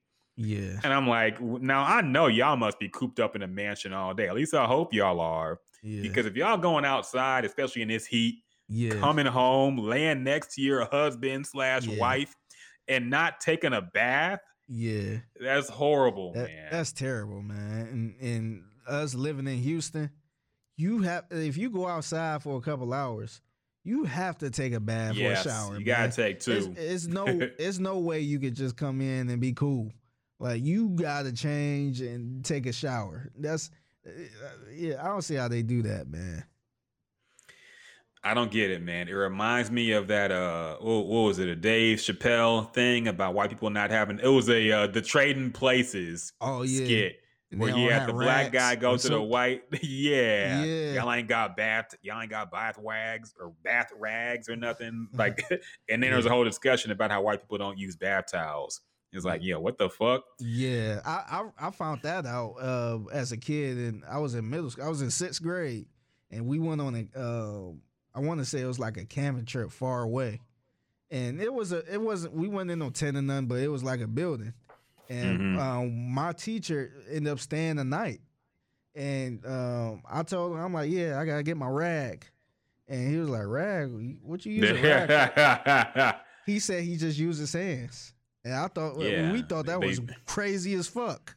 We like nah, put the bar yeah, in their ass yeah, and put it back for somebody else to use. yeah, Ugh. like you fucking caveman or something. yeah. Like dog, we like we all brought rags and towels, Mhm. and yeah, don't- you ain't got no rag. That was that was fucking Nah, they, they put the bare uh, fucking bar soap on their body and and they mm-hmm. balls and ass and they put it back on the stand and somebody else got to use it. That's fucking disgusting, man. That's fucking nasty, man. People, Yeah. ugh. and now this whole thing about people not bathing, yeah, y'all. white people. Really though, I guess it's rich white people. I'm not gonna put this on all white people. Yeah. White people listen to our I- I podcast. don't- we know y'all bathing. I don't think Tab do that, man. He he got No. a black he got a black wife. She Nah. making him use towels and rags and shit. Oh, for sure, for sure, for sure. Yeah, he, he he ain't gonna get away with that. So, nah, man, this is some weird, freaky shit. I don't know. I don't know what's going on in Hollywood. I don't know what's going on in these upper upper class white households, but uh, yeah, y'all got to start taking a bath again, man. I'm glad I don't have to. And Kristen Bell fine as shit too, man. I'm, I'm unfortunate that she stinks. Dang. Dang. That Cuda cat probably. Oh, musty as hell, man. You know she don't believe in putting nothing down there. It's got to be all natural. Oh man. Probably smell like nasty ass organic carrots, some shit. Um, anything else happened this week we got to talk about, man? Nah, nah, we wrap it up, man. Yeah, let's go ahead and wrap this thing up. In memoriam of Dipset once again, Yeah, because they it a still run. Yeah, yeah, they had a hell of a run. Clap for them. And this the other thing too. I feel like this is the longest um people been talking about the Verzuz after afterwards. Cause usually people, you know, still be on the high the, the the next day, but people still bringing it up like heavy. Yeah, So I was just like, damn, like you would have thought it happened yesterday. nah, and there's still stories coming out about it. You know, I think we need a, a statement from Dipset. We do. diplomats have to say something. I, was haven't heard hoping- nothing I was their hoping camp. Cam did like an Instagram live or something. Yeah. explaining what happened. uh, But yeah, he, they might need to stay where they at, man. You're taking an L on the chest, man. So Yeah. whatever. But yeah, I have heard a whole lot of talk about this. So good for them. Good for the LOX for what they did. Yeah. And yeah, once again, thank y'all for listening to the Jim's Jukes podcast. We hope y'all enjoyed it. Um, shout out again to Jasmine doing her thing in the background, helping us out with the marketing promotion and whatnot. Um, also, of course, shout out to our good friend Tab. We brought him up earlier. TabTechUnlockSim.com. Get you a SIM card to unlock your phone. Get your iPhone glass repaired. Get you some headphones and other cases and accessories. Go to TabTechUnlockSim.com. Our man Tab will hook you up and let him know we sent you. You will get a good deal from that man. Um, also, anybody else we got to shout out? Um, nah, I think that's it, man. Yeah, I'm, I'm tired of shout outs now. Yeah. We, we got our we got our core, and that's enough. but thank y'all all for listening. No, for sure. We- Definitely, we appreciate everybody who listens. Make sure you listen to uh, Figgy on In the Loop, 10 to 2, Sports Radio 610, curating the vibes. Busy week for the Texans, busy week in Houston sports. Make sure y'all tune in. They gonna keep y'all updated and informed. And it's gonna be some funky, fresh beats about, behind it too, man. So make sure y'all check that shit out. Follow us on Instagram. Follow y'all know what to do. I ain't gonna get into that bullshit. Yeah. Anyway, uh, until next time, y'all. Peace. Nothing else can go